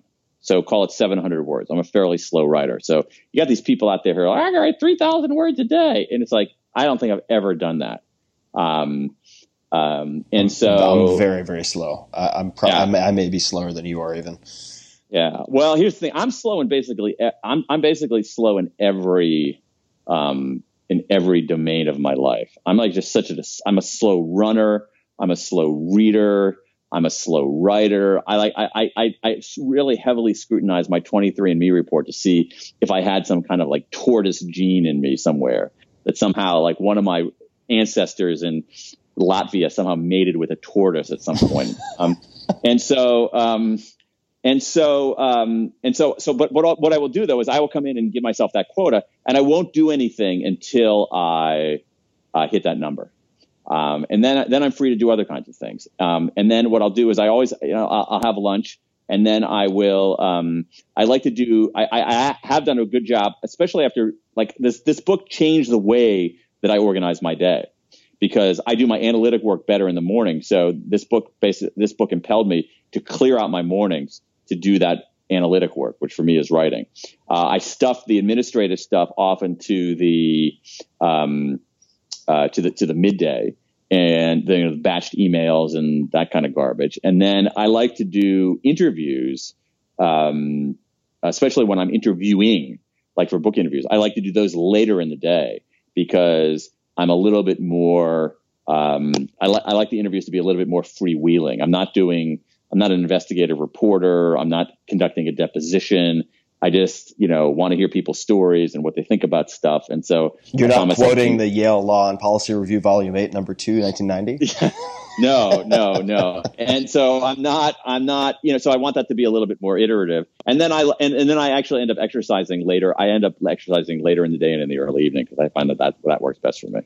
You said on a writing day when you were on book deadline. Yeah. How many? What is your week weekly structure tend to look like? Do you do you is every day a writing day? How, how do you, yeah, when, how I'm, when I'm writing things? a book, yeah, because I'm a, I'm a, I'm also I'm also a momentum player. So um, so for me, writing every day is hugely important. Um, when I'm when I'm working on a when I'm working on a when I'm working on a book or working on a long article. So I, I try to do that. I, I try to do that every single day, like like seven days a week. And do you have do you have set periods of time between books do you decide in advance I'm going to take X period of time until I investigate another book? What is what does your mac- oh, macro planning look like? Macro planning, boy, my macro planning is neither macro nor planned. I think. um, so, that that I think that needs to be on a motivational calendar somewhere. Yeah, yeah. the, um, like for uh, um, I don't know. It's uh, uh, well, so put, put, it put it another way. If that question sucks, which it might, uh, because it's also making a bunch of assumptions. Uh, how do you decide when to take on new projects or new books? If if that's a better question. Yeah, yeah, yeah. So I, I sort of go in I sort of go in cycles. So I'm actually heading to that cycle right now. So I've spent a lot of time writing this book and trying to make it as good as as good a book as I can. In terms of actually spreading the word about it, I try to do that with you know, forgive the cliche, not leaving anything on the sidelines, so doing everything I possibly can, being everywhere, being strategic about it all, trying new stuff, trying cool stuff, uh, trying to get some momentum behind behind the book, and then you know when that and when that sort of white hot center dissipates, um, um, and the book we hope has some momentum of its own. Uh, then I'll go back and figure out the next project, whatever that project might be. And the way I do that is, I know this will shock you, Tim in a slow, laborious way. Uh, and, um, so what I do is, is I, um, I have, uh, I'm a sort of a, I use, I'll give you my mechanisms here. So I use, believe it or not, I use a lot of paper folders and I have a labeler. Um, I use paper folders and a labeler to label my folders because uh, I, I, I, was like a getting things done guy before getting things done was cool. Um, the uh, I, I, met I met David Allen like in 1997, um, and you know I bought a labeler like shortly after that. that I was going to ask if he's if he's sending you your customary you know five percent royalties for your uh, uh, the the brain power. You're like the guy who invented rollerblades or the gal you know 40 years before they became cool. Oh yeah, no, no. I, I, I'm a, I'm a, I'm a, I'm a GTD devotee. I'm not, I'm not hardcore. I'm not like, you know, orthodox, but I'm not I'm not reform. I'm not reform either. I'm sort of like in the middle. And so, um, so, uh, so anyway, I have these paper files with labels. And so when I read stuff or make notes to myself, I throw stuff in those, those files. I use Evernote and I also use Dropbox. Um, and I just throw ideas in there. And then what I do is every six months or so, I go through those ideas uh, of like, hey, this would be a cool television show to do. Hey, this would be a cool article to write. Hey, this would be a cool book to write. And as I look at those ideas, maybe revisiting them every six months or so, uh, I realize that most of them are just god awful ideas. Um, one of my beliefs about the human brain is that, or creativity, is that in order to have good ideas, you have to have a lot of ideas. Um, and so I have a lot of bad ideas, uh, which I think is the only way for me to surface any decent ideas. So I'll, I'll revisit those ideas, and then when it comes, um, and I'll, I'll, I'll cull. And what often happens when I cull is that a few ideas end up just staying there over and over again every six month cycle. And then when I get to this point now, I'll, I will go back to all of those files and look more carefully and say, hey, I sort of have in my mind's eye right now three possible projects. And, and so I'll, then I'll more heavily vet those projects, read a lot more, talk to people, bounce them, bounce ideas off of people. And, um, and I like bouncing ideas off of people, about which more in a moment. And, um, and then when it comes time to write a book, uh, I will actually write a, book proposal. Um, even if I have the deal already done. So, for, like, I have a two book deal. Like, I, I, have to, I have to write another book.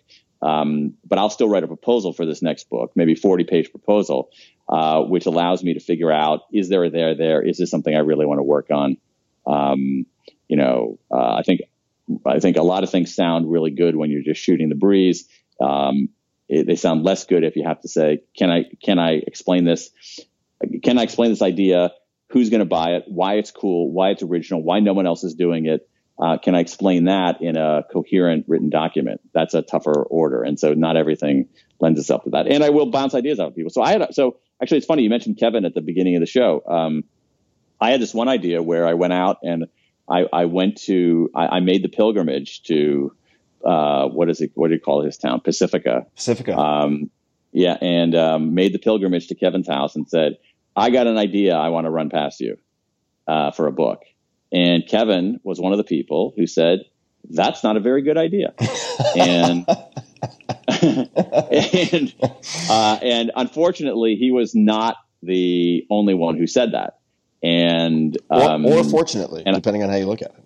I mean, if he's yeah, no, no. Actually, fortunately, you're right. Fortunately, he was he was not the only one who said that. So I, I abandoned. I end, actually ended up abandoning that idea in part because he was another brick in the wall of people saying no, no, no.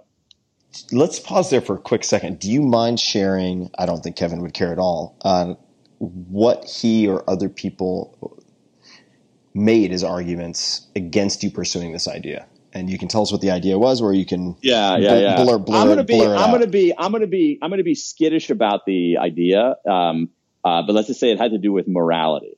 All right, I wanted to write a book dealing with morality. Um, and, and, and Kevin, who is a person of religious faith, who, you know, is extraordinarily well read and among people who are very well read and very intelligent, there are, I think there are a dearth of people who, who have strong religious faith. Um, it's just an observation. It's not like a, uh, judgment one way or the other. Right. And so I thought he would be an especially good person to run this idea past.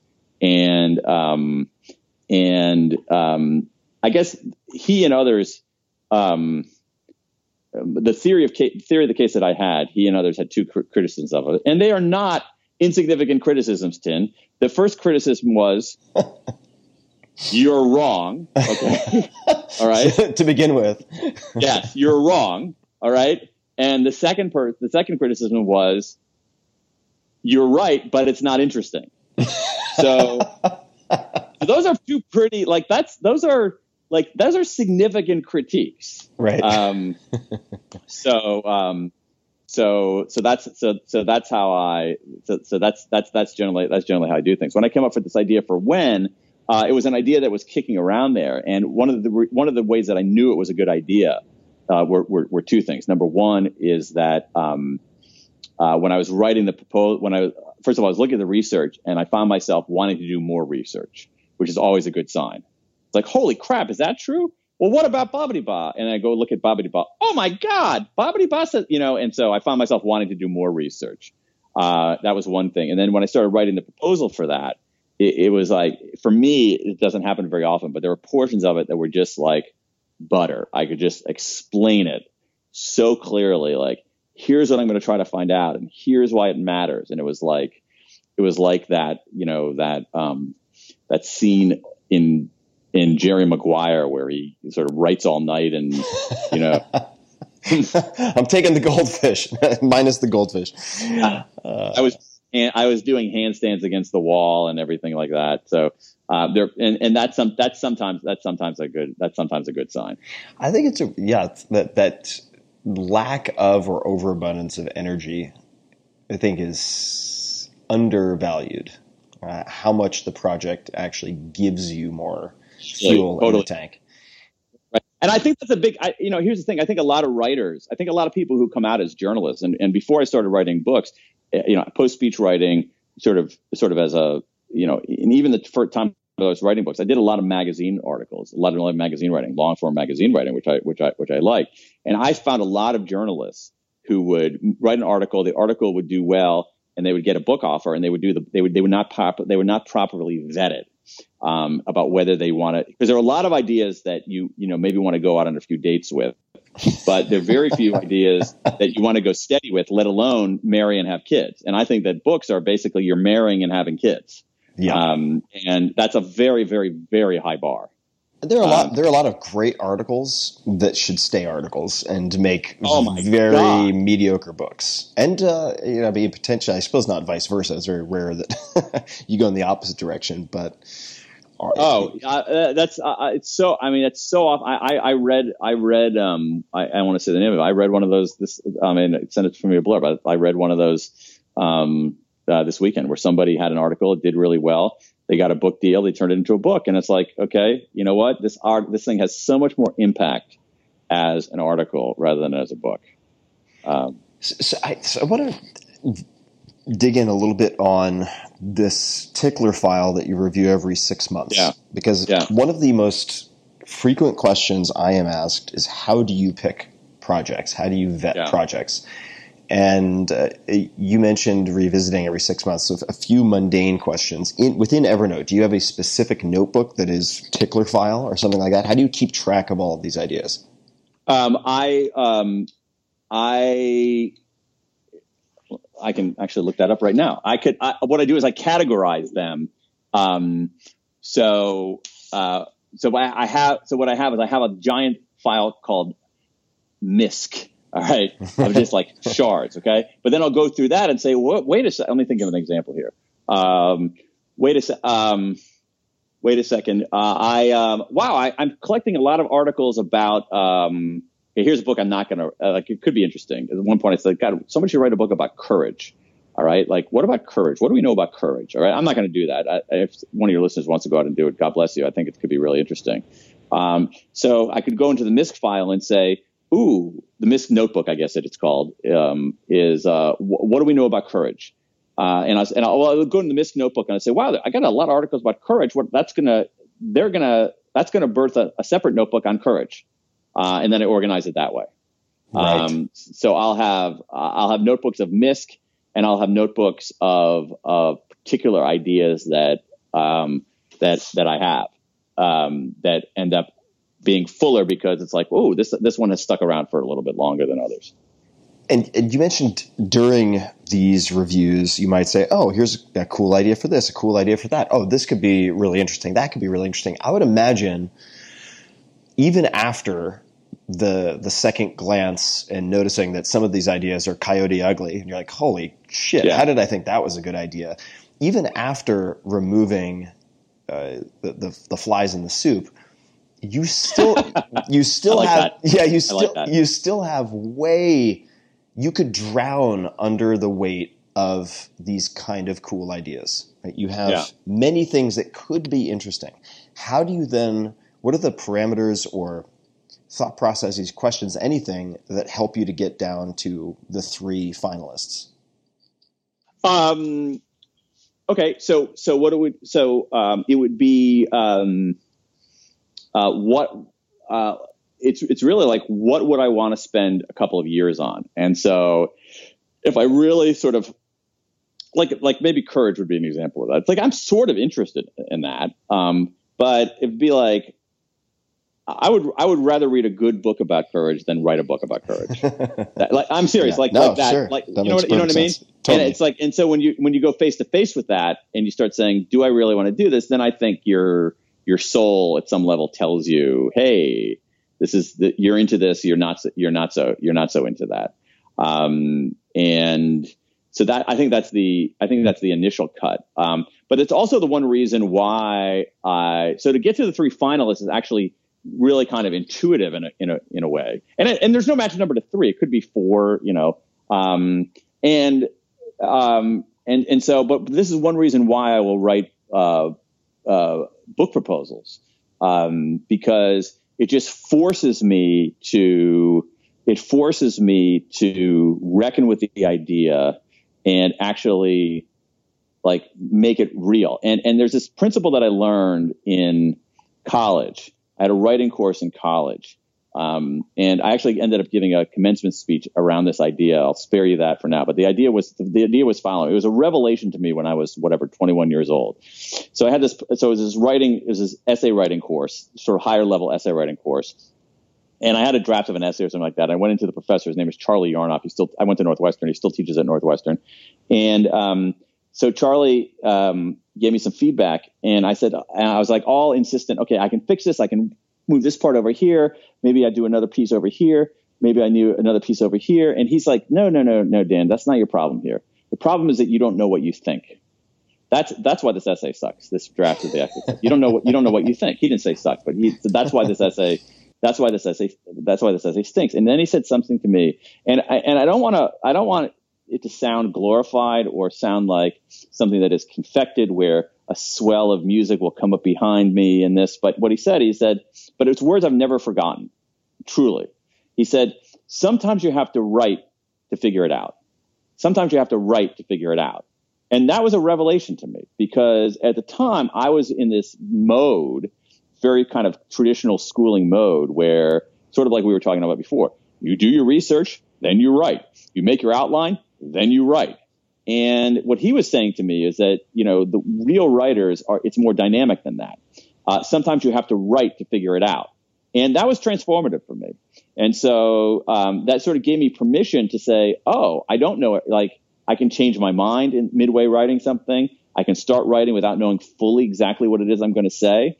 And to me, that's the, um, that's, that's why I write book proposals is that I write to figure it out. And, and a lot of times what I figure out is this is not a book or this is not a book I want to write.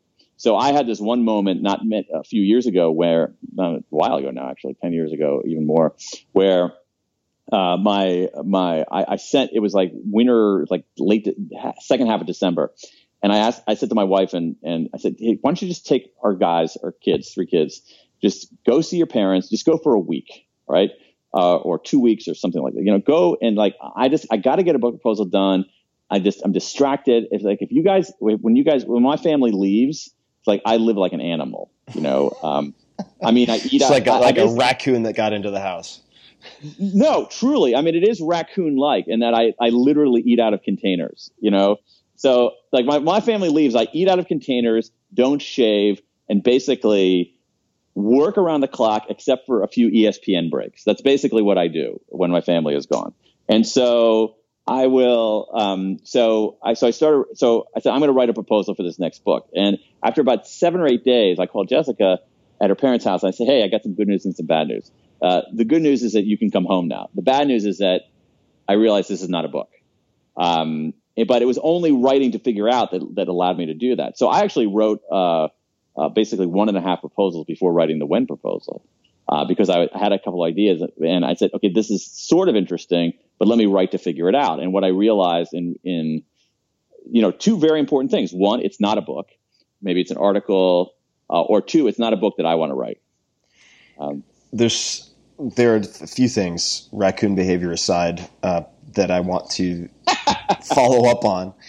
Uh, the first is just to, to highlight something for people listening, and that is how liberating it is to think about writing as something you do not when you have your ideas ready, but something you do to figure out your ideas.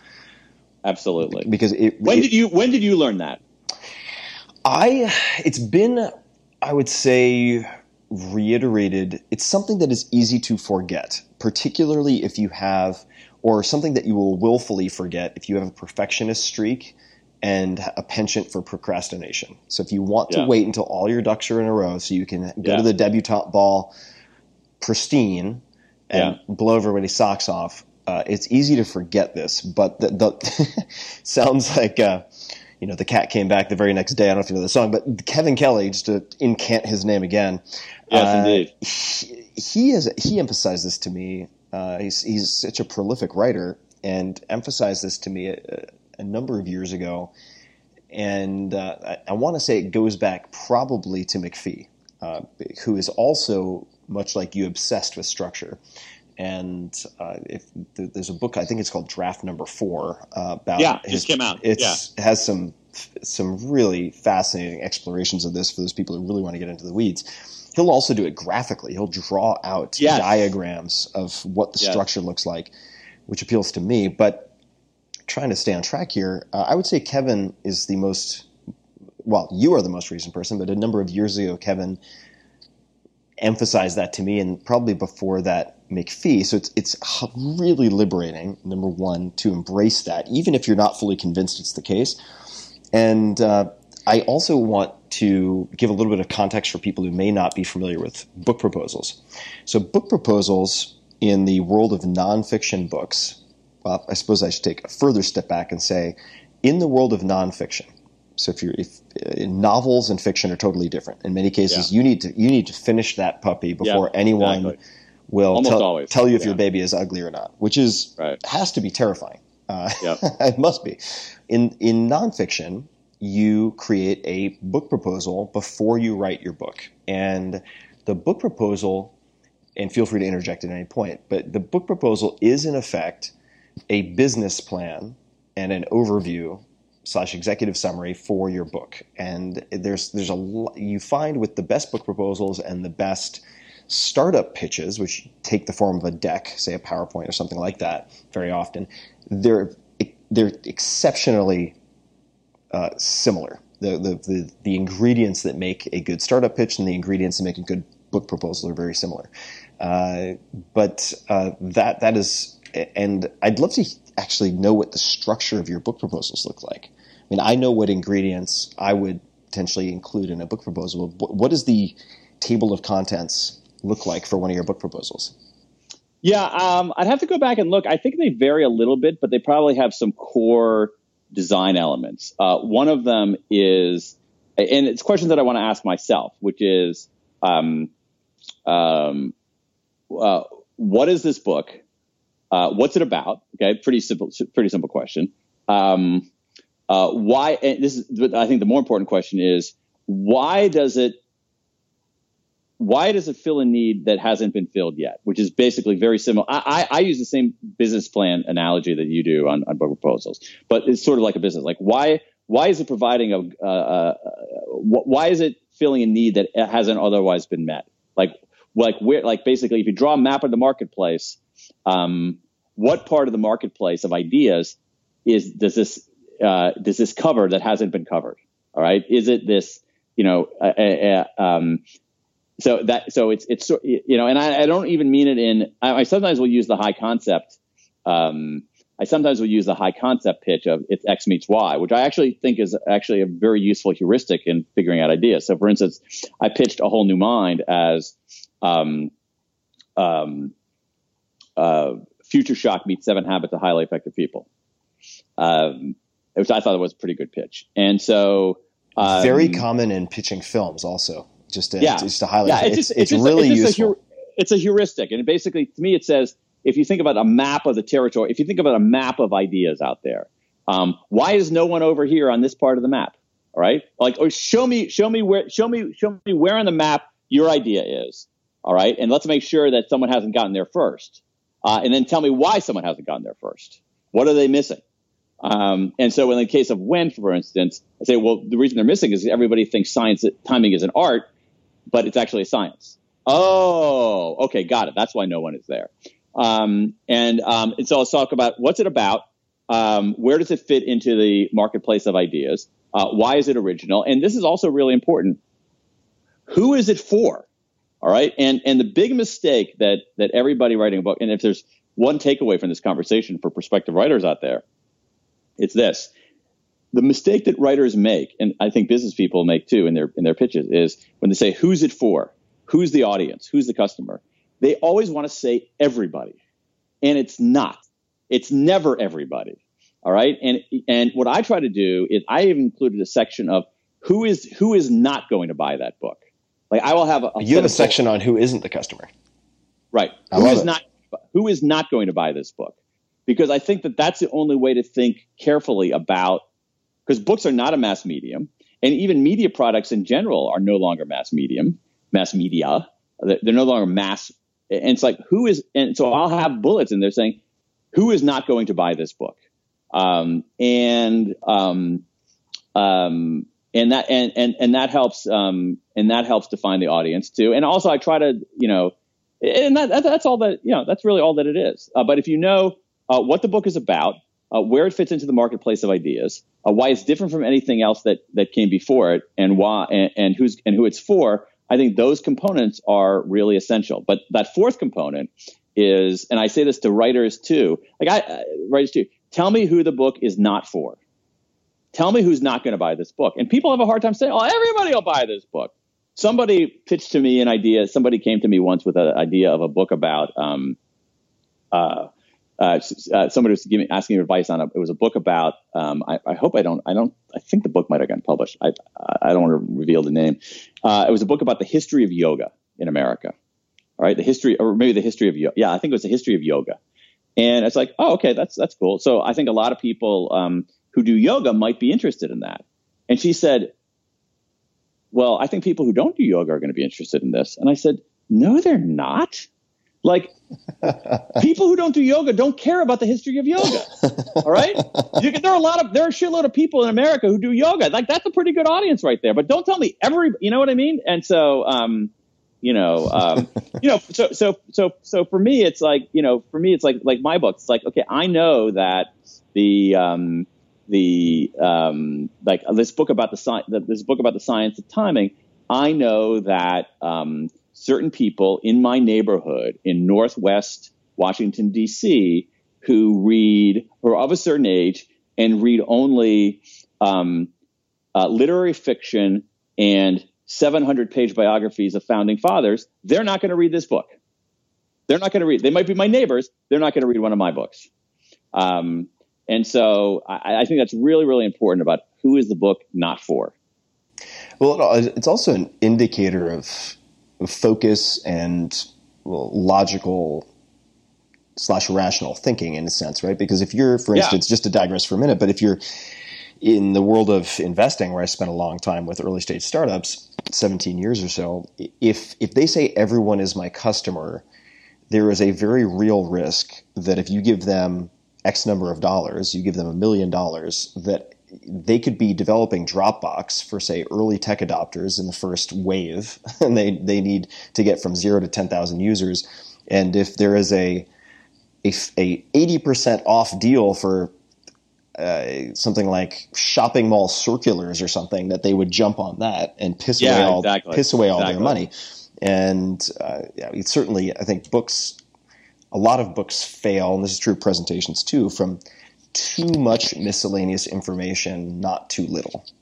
Uh, if, if that makes any sense. Uh, Absolutely. It's it's a matter of it's it's it's really just a matter of it's really just a matter of focus. And I going back to the speech thing, I mean one of the one of the pieces of advice, to the extent that anybody ever asked me for advice on, on giving on giving speeches and whatnot, is, um, you know, and, and it sounds a little like a it, it sounds like a Zen koan ish sort of phrase, but basically my point is uh, say something important rather than say important things. Um, and like I find a lot of times people say something important rather than say important things. Because I think a lot of times people like to try to stuff within the skin all the things they found out, all the things that they know, and they end up not saying anything important. Um, and so, you know, um, I, I, I yeah, so, um, uh, so that's that's the reason for doing that's so anyway you get the idea Yeah, no, it, it is, and uh, there are so many uh, comparable examples. Uh, if, if, for instance, you look for this this vetting of ideas by putting together a short synopsis of some type. Yeah, and yeah. and there's one example, for instance, and I, I believe this is true. Uh, I've I've certainly heard it and read about it a few times, and I know a fair number of people who work at Amazon, but they they'd have to confirm. But I think Ian McAllister, who used to at least be a, a general manager at Amazon, talked about this is working backwards, and for Oh, for, yeah, for yeah. new for new initiatives, the product manager who would be in charge of developing, say, a new product, has to write an internal press release which announces the finished product, right? So that and and that has to focus on effectively exactly what what uh, what you said, and I'm quoting here from a, a, a Medium piece, but quote centered around the customer problem, how current solutions. Internal or external fail, and how the new product will blow away existing solutions. And uh, it's the same thing. It's the same thing. If you can't write that press release, like how on earth are you going to navigate the decision tree of getting to a product that finds its feet. I mean, it, it could be very different, uh, difficult. Not to say you don't iterate, but uh, it's it's a good it's a good filter through which you can at least catch the detritus that shouldn't make it to step two. Oh man, I have to say, I am your hallelujah chorus on that press release technique. Uh, I've I've literally done that. Uh, uh, working with uh, working, uh, I think it's helpful for like nonprofit groups that I'm involved in. So a nonprofit group wants to do a big project, um, but they're all over the place. They don't know exactly what they want to do. And I literally did this. I said, I'll tell you what. Here's what I think the project is. Let me write a press release from two years from now, um, and they'll send it around. And it ended up being a, I got the idea from Amazon too. It ended Oh, up no being this really, it ended up being this thing that was really, really focused. So the, the blah, blah, blah, uh, group, uh, announced today that it was doing blah, blah, blah, blah, blah, blah, blah. And it's like, you know, and then it even had quotes and things in it. And it end, ended up being this, this focal point on, for, for the whole organization on what are we actually trying to accomplish here? So I, I'm a, I'm a, I, I, I second that emotion there big time. And and just to return to another thing that you said, which I'll paraphrase here as if everyone's your customer, no one's your customer. Yeah. Uh, another filter that or question that I use or have used, I'm not really in the startup game anymore, but have used a lot with startups because they'll ask me to review, say, a landing page and look at copy and messaging and so on. And before I will review it, because I'll, if, if with no further information, I have to review it based on my pair of eyes and my perspective and my particular problems. I can try to empathize uh, and put myself in other people's shoes, but I have to know whose shoes to put myself in. And so I'll ask them if you could only have a thousand people sign up for this, who would they be and why? Like describe for me. And this isn't a politically correct exercise. Like what is like gender, uh, race, if that matters. Maybe it doesn't. Like, where do they live? What magazines or websites do they read? Uh, what is their household income? Like, really get granular about what these people have in common, right? Like, do you want all the readers of People Yeah, magazine? yeah. Do you want the Right, right. 2,000 people who attend TED? Do you want something Right. in between? Like, really describe that for me. Right. And only once that's been done can I actually give feedback on modifying any of the features or copy or messaging on a particular page. Uh, so it's, I mean, it's it's these these principles really transfer to a lot of different areas. Well, I, I let me ask a uh, just just a handful of additional questions, and then uh, maybe we can do a round two sometime. But the we've been talking a lot about the decisions you've made, the routines that you have, and although you're very self-effacing, I mean, someone could look at your bio and be very intimidated and assume that you step up to the plate and hit home runs more often than not. Uh, could you tell us about maybe a specific, if you're open to it, difficult period that you've gone through, or a down period, challenging period, or failure? It could be any of those things, and what you did to get back on your feet, or the decisions you made that helped you then kind of get get back on firm ground, if uh, if anything comes to mind. Sure, sure, sure. There are all kinds of things. Um, so, I mean, I hate to keep going back to the, I hate to keep going back to the law school days, but, um, but I, um, uh, I did leave law school after my first year, uh, and I hated it so much that I went to India instead, and um, I traveled around. I traveled around India, which was an incredible, life changing experience because I was a young guy you know, whatever old I was, like 25, 26 years old. And, you know, at the time, it was, you know, it was a while ago. So at, at the time, India was even cheaper, well, much, much cheaper than it was. So if you're like uh, a 25 year old dude uh, traveling on your own with a tiny little bit of money in your pocket, you can make it go very, very, very, very far. And so, um, so at the time, I guess I felt like because I didn't do very well in my initial foray into law school, I didn't really like it. I was pretty miserable. I felt I had made a terrible decision, and I, at some level, just tried to escape. And and the way I got back into it was um, um, essentially saying, okay, if I'm going to do this, then um, I'm going to try to figure out what are the one or two things that I can find valuable in this experience, and just try to power my way through.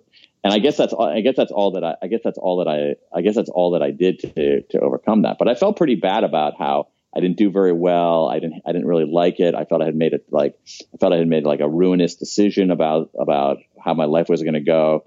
And when I sort of kind of woke up and matured a little bit, I said, okay, some people make like bad things actually happen to people. And I think going to India was actually helpful in that regard too, because like, okay, I'm not living in a tar paper shack with filthy water. Right. I'm just, I'm not, I'm not self actualizing fast enough uh, for, for a 25 year old middle class person. That's not a real problem. Um, and so I think that sort of putting the problems in perspective and just trying to find some, um, some goodness in what you're doing next. And also, I just like really deriving specific lessons from these kinds of failures. And, and I think that's another part that's really important to me is that rather than, rather than simply allow like sort of this hazy notion of what you learn, I again, I'm a big believer in writing things in, in, writing things down. I'll give you I'll give you a better I'll give you a better example of that. Um, uh, and this is I don't want to call this like a a, a, a major failure because it's not that very, that's not that significant. But uh, so I did a TV show for National Geographic, and I worked with uh, uh a TV series, and I worked with some really great people, and we put on a really freaking great show, and it didn't get picked up for a second season, and um, and so it was disappointing, but it's not like a massive failure. It's not like anything real, like in, in life. But at that time, what I did is I said, you know, I basically created a file and said, okay, here's what I learned from this. Here are the things that I learned from this experience. Like one, I like working with really talented people. They, uh, people who help me perform better. Two, um, I don't like to be involved in projects that I don't have full contra- creative control over. Three, um, um, working with people in traditional television can be very perilous because they're subject to all kinds of pressures that are out of their control. And so you have this experience where things didn't go the way you wanted to, but if you actually literally write down the lessons, I think you can get something positive out of it. And was the writing down of these lessons more of a cathartic exercise, or these would you go back and revisit that? You know what? I, I, I, like, like for me, a lot of times what I will do is for me, it's sometimes certain writing things down is simply the act of writing it down is enough to solidify it. Um, so I'll do the kind of thing where before a talk or something like that, I will, um, like write an outline, like, like basically I'll, I'll know what I want to do and then I'll take notes and write an outline of the speech and the points I want to hit and then I literally will not look at it. Like I sometimes won't even bring it up with me. I'll forget to bring it up with me because the act of the act of actually memorializing it is really what gives it its its its oomph. This is. Uh... But, but what I don't want, what what I'm trying to say in a in a in a somewhat ham-handed way is that like when you you want to um, you you don't want those kinds of lessons to be hazy too much uh, you want to actually like what like what specific thing did I actually derive from this?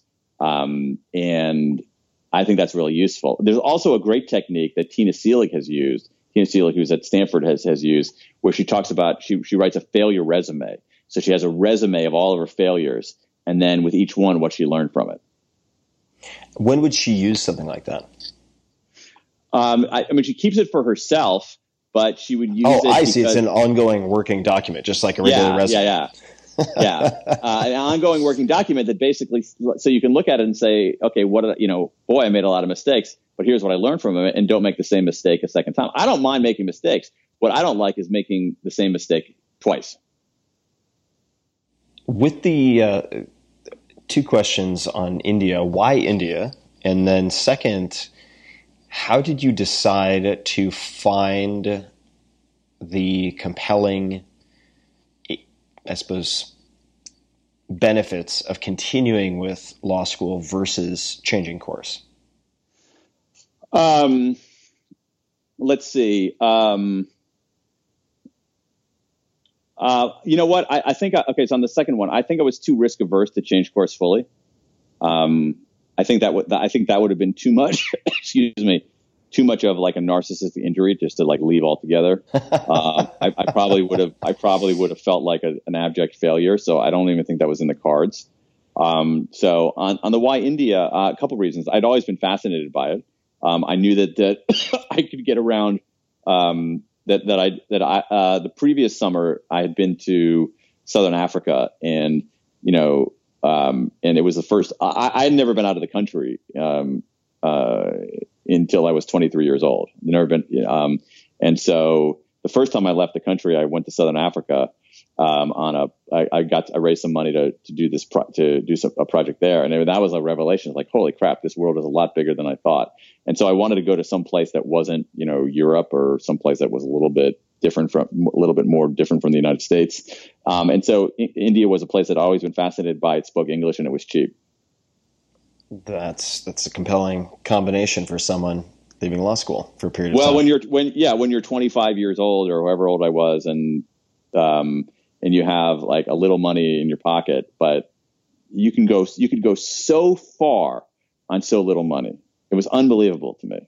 You know, especially if you're willing to like sleep over, like take overnight trains rather than pay for a place to stay, um, or you know, live in these, you know, go to sleep in these places where there's just a row of beds on a on a balcony and the mosquito nets over each one.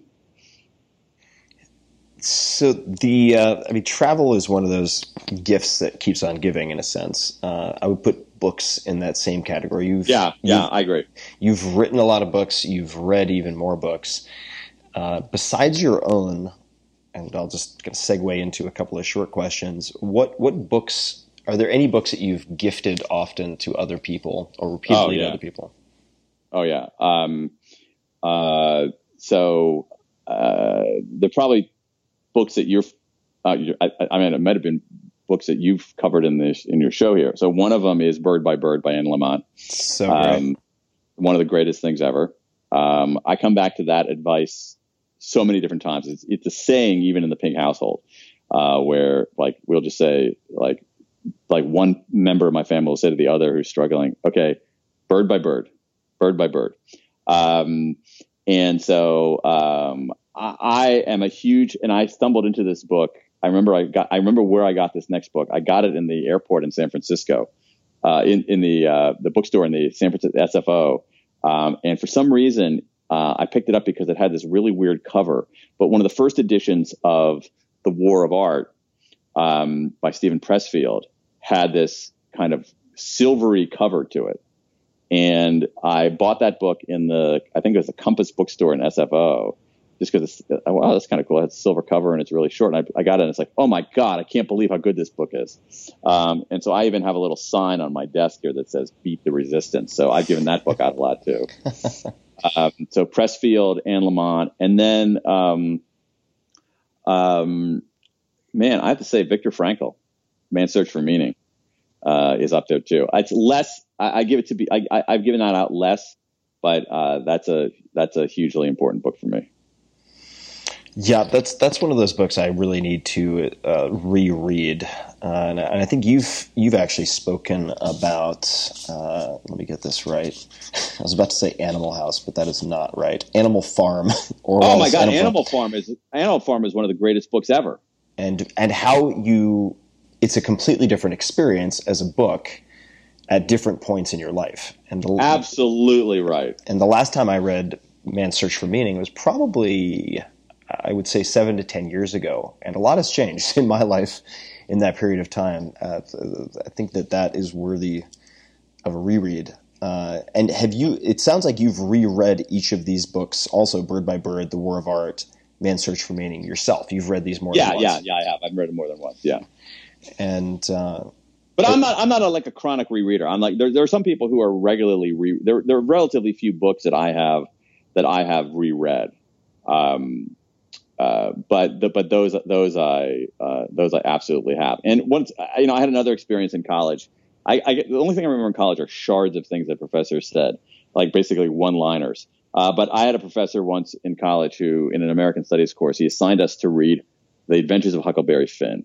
So you're at a you're in college and your professor assigned you to read The Adventures of Huckleberry Finn. People are like, oh, you know, because like everybody read that book in high school. And and he said something. He said the following words. He says, "I know you've read that book, but you haven't read that book." Meaning the person you are today, and and that ends up being, but that ends up being true. So when I've read, uh, I read Animal Farm at different points in my life. Um, uh, and, and, had a different view on it. I've read Great Gatsby at different points in, in my life. Um, I have seen the play uh, Death of a Salesman um, perform. I don't know, probably seven times, and each one feels a little bit different to me. I had a completely different view of Death of a Salesman once I became a father versus before I became a father. Um, I can imagine. I had that. I had another view of Death of a Salesman uh, uh, before I knew about uh, uh, you know, knew, you know, had, had, read about psychopharmacology and mental illness, and after I did. Um, and so, you know, I, I, I think that that experience, I think those kinds of experiences are really fascinating. Animal Farm, I was like, oh, this is really cool. It's about the Soviet Union and how power corrupts and blah, blah, blah, blah. And, and, I, and now I read the book. It's like, okay, this book is basically about organizational dysfunction. This book, who cares whether it's supposed to be about the Soviet Union? This book is about the Acme Widget Corporation and how screwed up human organizations are. Like this, I, I think that Animal Farm should be in every organizational behavior class in an MBA program. That's another one I need to reread. Not a long book either. I mean, I read that in no, no, no. sixth grade or something. I mean, completely. Yeah, but you'll you'll you'll see it completely. You'll see it completely. You'll see it completely differently. That's a that's a great book. I've read 1984 multiple times too. Also, a very timely book uh, read these days. Uh, oh well, I have on that front. I, I read uh, uh, uh, The Handmaid's Tale for the first time. I was sort of thirty years late to it that I read, and I loved that book. Um, I have a whole. I'm not joking around. I, and if, if you want validation, I'll send you a photograph of it. I I basically have a, a, a stack of books right here that is that's basically dystopia books that includes Philip Roth, the, the Plot Against America um, an Octavia Butler book, um, Sinclair Lewis, It Can't Happen Here, um, another sci-fi book called uh, Eliot by Eliot Peper called Cumulus, another one called Infomocracy by Malka Older. I have a whole, I'm basically, I have a whole pile of dystopian works. Why is that? Why do you, why do you read I want so to much understand, dystopian? I want to understand the, the current moment more, more clearly. So, well, this might be this might be an appropriate next question. It doesn't have to be related to what you just said, but if you could put a short message on a billboard, metaphorically speaking, to get a word, a quote, a question out to millions or billions of people, what might you put on that billboard? Well, it's interesting because I think it is related to um, what we were just talking about, or maybe the fact that you asked it in this context made me relate it. Um, but one of the um, one of the things that I would I would write would be assume positive intent. That would fit very nicely on a billboard. Assume assume positive intent because I think and I and I've changed my view on this, Tim. Uh, I, I I I've actually in some ways become um, I've sort of gone the reverse, like like basically the, the, general view is that people are idealistic when they're young and cynical when they're older, and I've actually become less cynical as I've gotten older. Uh, and um, the other thing is basically on, on politics, like you know, like there's this old line in politics, like everybody dies a Republican, um, right? You know, because like a, a, as you get older and you have something to conserve, you become more conservative. I find myself going actually the op- the opposite direction as I understand more about the more about the world. But the point is, point of all that and assume positive intent is that I think, and it, and it goes to our politics right now, is that a lot of times I don't, you know, I, I just think like your defaults, you know this already. Our default settings are so important in any realm of our life. And I think a lot of times, um, if your default setting is that people have, everybody you deal with has negative intent, that's going to lead you down one pathway. There's no question about it. And, and I, and here's the thing. I don't think that's true. I really, my experience as a human being is that some people obviously have negative intent but most people do not. Most people actually have positive intent. So my view is that if you assume positive intent on the part of others and let them disprove that, that's a better way to go than to assume negative intent and say, I'm going to assume that you have negative intent, Tim Ferriss, until you prove that you actually have positive intent. Um, th- I think just doing the reverse, doing the reverse is better. It's like assume positive intent. Not that I don't, I'm not Pollyanna here. I don't think everybody has positive intent, but I think most people do. And if you just, just make that your default setting, you're going to have better interactions with people. You're going to learn, you're going to learn a lot more. the default setting, default state, as you put it, in this case, creates a completely different experience of reality.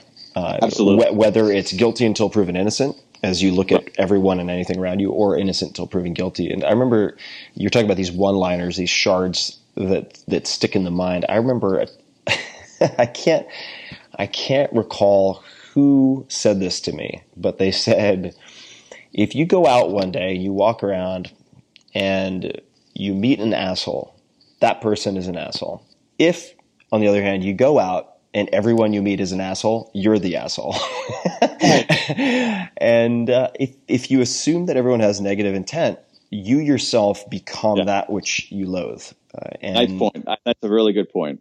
And uh, a really good point. I love that. Assume positive intent. Well, uh, It also fits. It also fits on a billboard. it does. You know, that's the other. Thing. I was actually taking that thing very literally. It's like I'm literally picturing in my head like what would be what could what could what could fit on the what could what could fit on the billboard. Well, I think that's I think that's a great place to wrap. Uh, I mentioned a few things at the top of the show. DanPink.com at Daniel Pink on Twitter, Facebook Daniel H Pink. Uh, Is there anything else that you would like to mention as closing comments, or request, and ask of the audience? Anything else you would like to say? No, I mean we've covered a lot. We've covered a lot of ground, and you know, if people have listened this far, God bless them. I mean, I, I can't. I, I that's I, even I'm not that ungrateful uh, to ask for something more after this kind of indulgence. Well, I I'm a big fan of your work. I have Hey, been for you. a very long Appreciate it. time, and for I, including Johnny Bunko. uh, Thank you. wh- which I still have to this day. So you may recall ages ago, lifetimes ago, I think it was at South by Southwest actually, which is timely since I now live in Austin, Texas. You inscribed, uh, you signed a copy of that book for me, which I still have. I've carried it with me. I I remember where we were sitting. Yeah, yeah. I do. So I appreciate it, and I still have the book. And it's really been nice to reconnect and catch up a bit. Uh, Indeed, yeah, yeah. And it's been fun. You know, obviously, it's been fun to watch uh, all, all the great things that all the great things that you're doing, and just how you, this this massive audience that you've built, and just you know, I've I've gotten so much. I have a uh, my dog eared. You know, it's too bad we don't on video, but I could show you my dog eared copy of um, Tools of Titans, which is which is a Awesome. which is a which is a great book title, by the way. Uh, it is the only book title that came easily.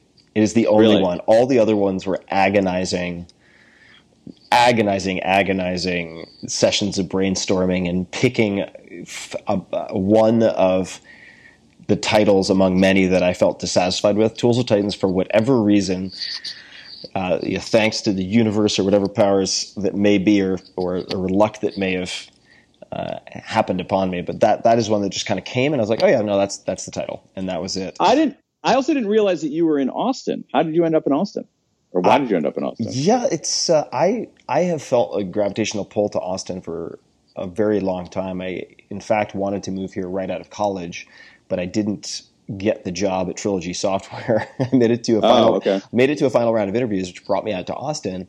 Really fell in love with the town. Uh, the the baseline of friendliness and warmth here, uh, of neighborly feel, is higher than just about any other place I've experienced. And then instead of getting a job here, I got a job in the Bay Area, which took me to San Jose and Mountain View and San Francisco for the better part of you know nearly 20 years, which I Yeah. loved for that period of time. But much like with books, I think that you visit places and your experience of those places changes over time. And what what attracted me to the Bay Area, I think has uh, has has morphed into something else, and I, I have also morphed into someone else, and it, it felt Right, like it right. felt like it felt like a good time for me to experiment with a new location. Also, I found myself within the very almost inescapable conversation of tech to uh, be just drinking the Kool Aid a little too heavily, or repeating, Yeah, or, yeah, yeah. or or believing my own bullshit. Maybe not, Yeah, yeah, not yeah, necessarily yeah. bullshit, but getting caught up in a lot of platitudes that are thrown around so often in Silicon Valley to have become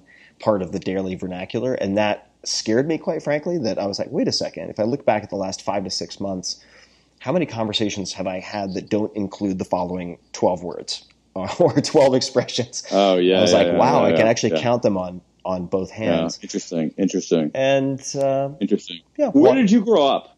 I grew up at the very end of Long Island and uh, was born a, a townie in the Hamptons, which is a very odd thing to I be. see. Uh, I and see, for I anyone for anyone who's seen The Affair, I, I have not, but I've heard that The Affair, this TV show that is is apparently quite popular. A lot of it takes place in this restaurant called the Lobster Roll, which is in Montauk. And I used to be a busboy at the Lobster Oh wow, nice. Uh, yeah, so Long Island is is is where this this uh, I do. this whole, whole thing weirdly, started. weirdly, I remember from Four Hour Work Week. I think that you described yourself as a hellion, hellion, a Little Hellion, good memory. which is a great word. Yeah. It's just such a great word. Yeah, yeah. Yeah, yeah. So I, I, but I, but I realized I didn't have any ge- geographic sense of where you, uh, where you, where you grew up. Yeah, I think. I think the use of Hellion is actually in the dedication to my parents and my yeah, mom. I think that's right. I think Thank that's you. right. You know why? And one reason I remember that is that I listened to part. Uh, uh, uh, I got part of that book on on audiobook, um, and I remember at the beginning because you read that book. I'm almost certain. Yeah. it was Ray Porter who has has a voice that is easily Wait, you mi- read that book? mistaken for my my various mannerisms that I've Huh. developed now via podcasting. so that was that was Ray Porter who did a great job. Oh, interesting. Okay. Yeah, yeah. But I'm pretty sure that I. But I know it's just a great word.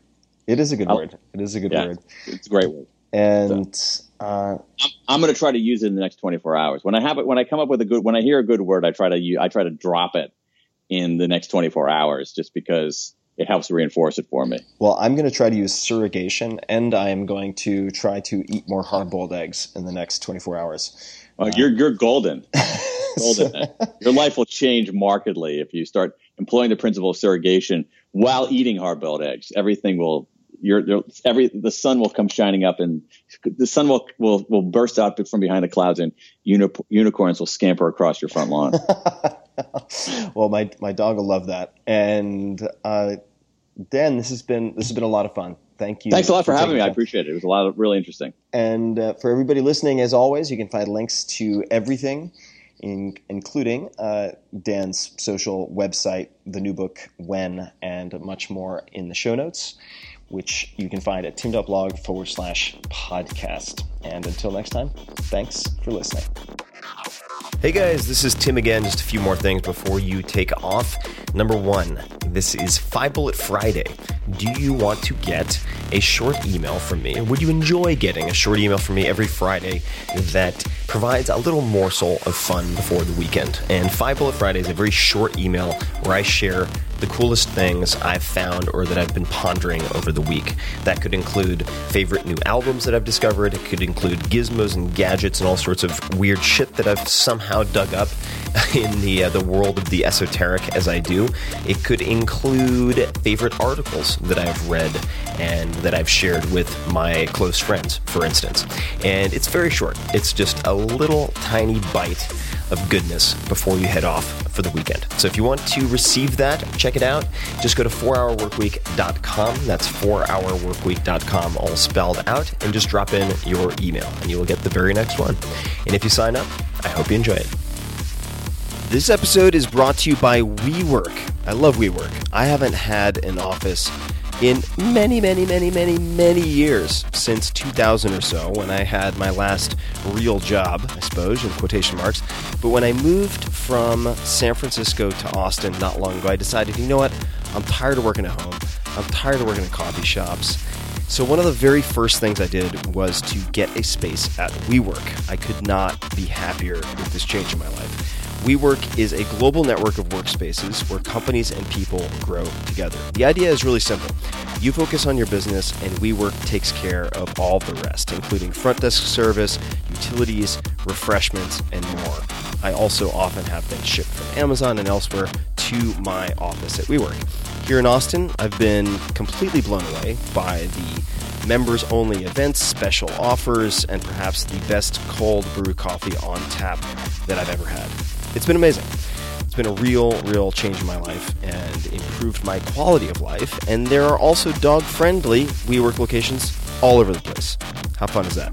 WeWork caters to everyone from entrepreneurs and freelancers to startups and even large enterprises, including GE, Salesforce, Microsoft, MasterCard, Samsung, Spotify, Pinterest, and Red Bull, among many others. In fact, more than 10% of Fortune 500 companies currently use WeWork and it's a rapidly growing group. In other words, it's not just solopreneurs and ground level startups that use WeWork, but everything from that to the big companies who are seeing very huge benefits as well. WeWork believes that creating spaces where people can connect and create meaning together, right? And after all, if you are someone who has built a business modeled on the principles of the four hour workweek or elsewhere, it can be a lonely road sometimes. Even though you're digitally connected, it can feel very, very isolating.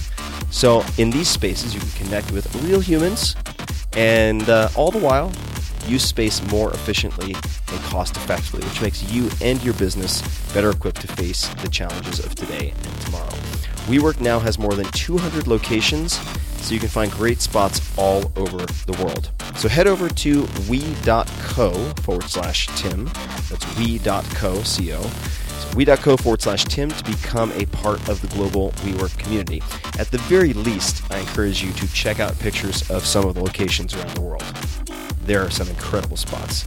So check it out, we.co forward slash Tim.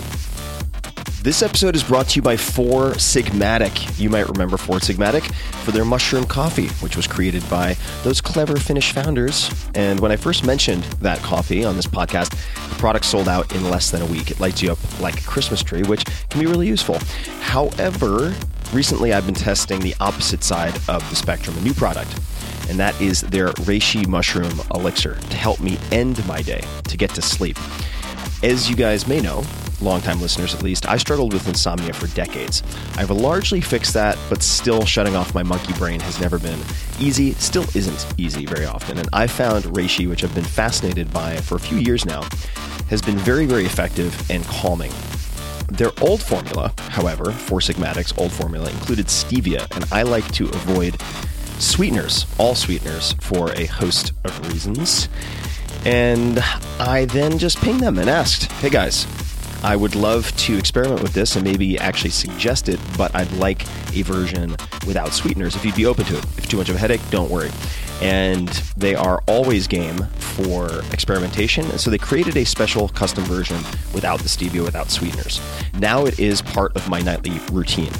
Their reishi elixir comes in single serving packets, which are perfect for travel. And in fact, I'm about to leave the country right now, and I have a packet in front of me that's just going to sit in the end of my carry on bag.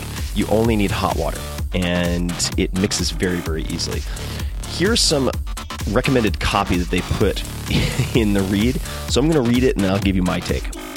Quote, a warning for those in the experimental mindset. Reishi is strong and bitter, in parentheses, like any great medicine, so if the bitterness is too much, I recommend trying it with honey and or nut milk such as almond milk.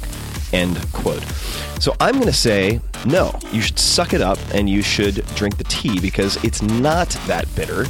And maybe you should take the advice of old Chinese people when they're criticizing youngins when they say, 不能吃苦, which means you're not able to eat bitterness. Bitter is in many cases, an indication of things that help liver detoxification and so on. Not saying that's the case here, but I've tested this reishi elixir on family members, on friends. Everybody has liked it. It's a little bit earthy. It's not that hard. So I would just say suck it up and no, don't put in honey or nut milk or any of that shit. Just drink the goddamn tea. It's delicious. I think, right? If you like pu'er, that kind of stuff, that type of tea, you're going to dig it. So just try it. Okay, back to then my read. If you'd like to naturally improve your sleep, both onset and quality, I think, naturally.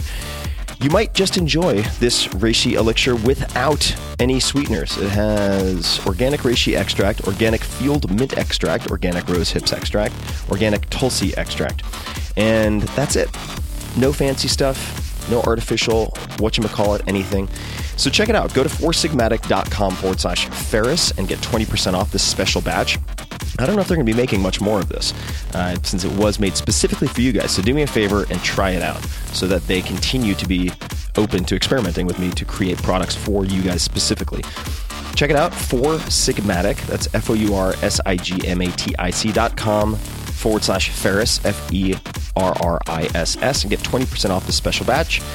And uh, you must use the code Ferriss to receive your discount. F E R R I S S. So again, go to foursigmatic.com forward slash Ferriss and then use code Ferriss for 20% off of this rare, exclusive, limited run of Reishi Mushroom Elixir for nighttime routines without any sweeteners. Enjoy.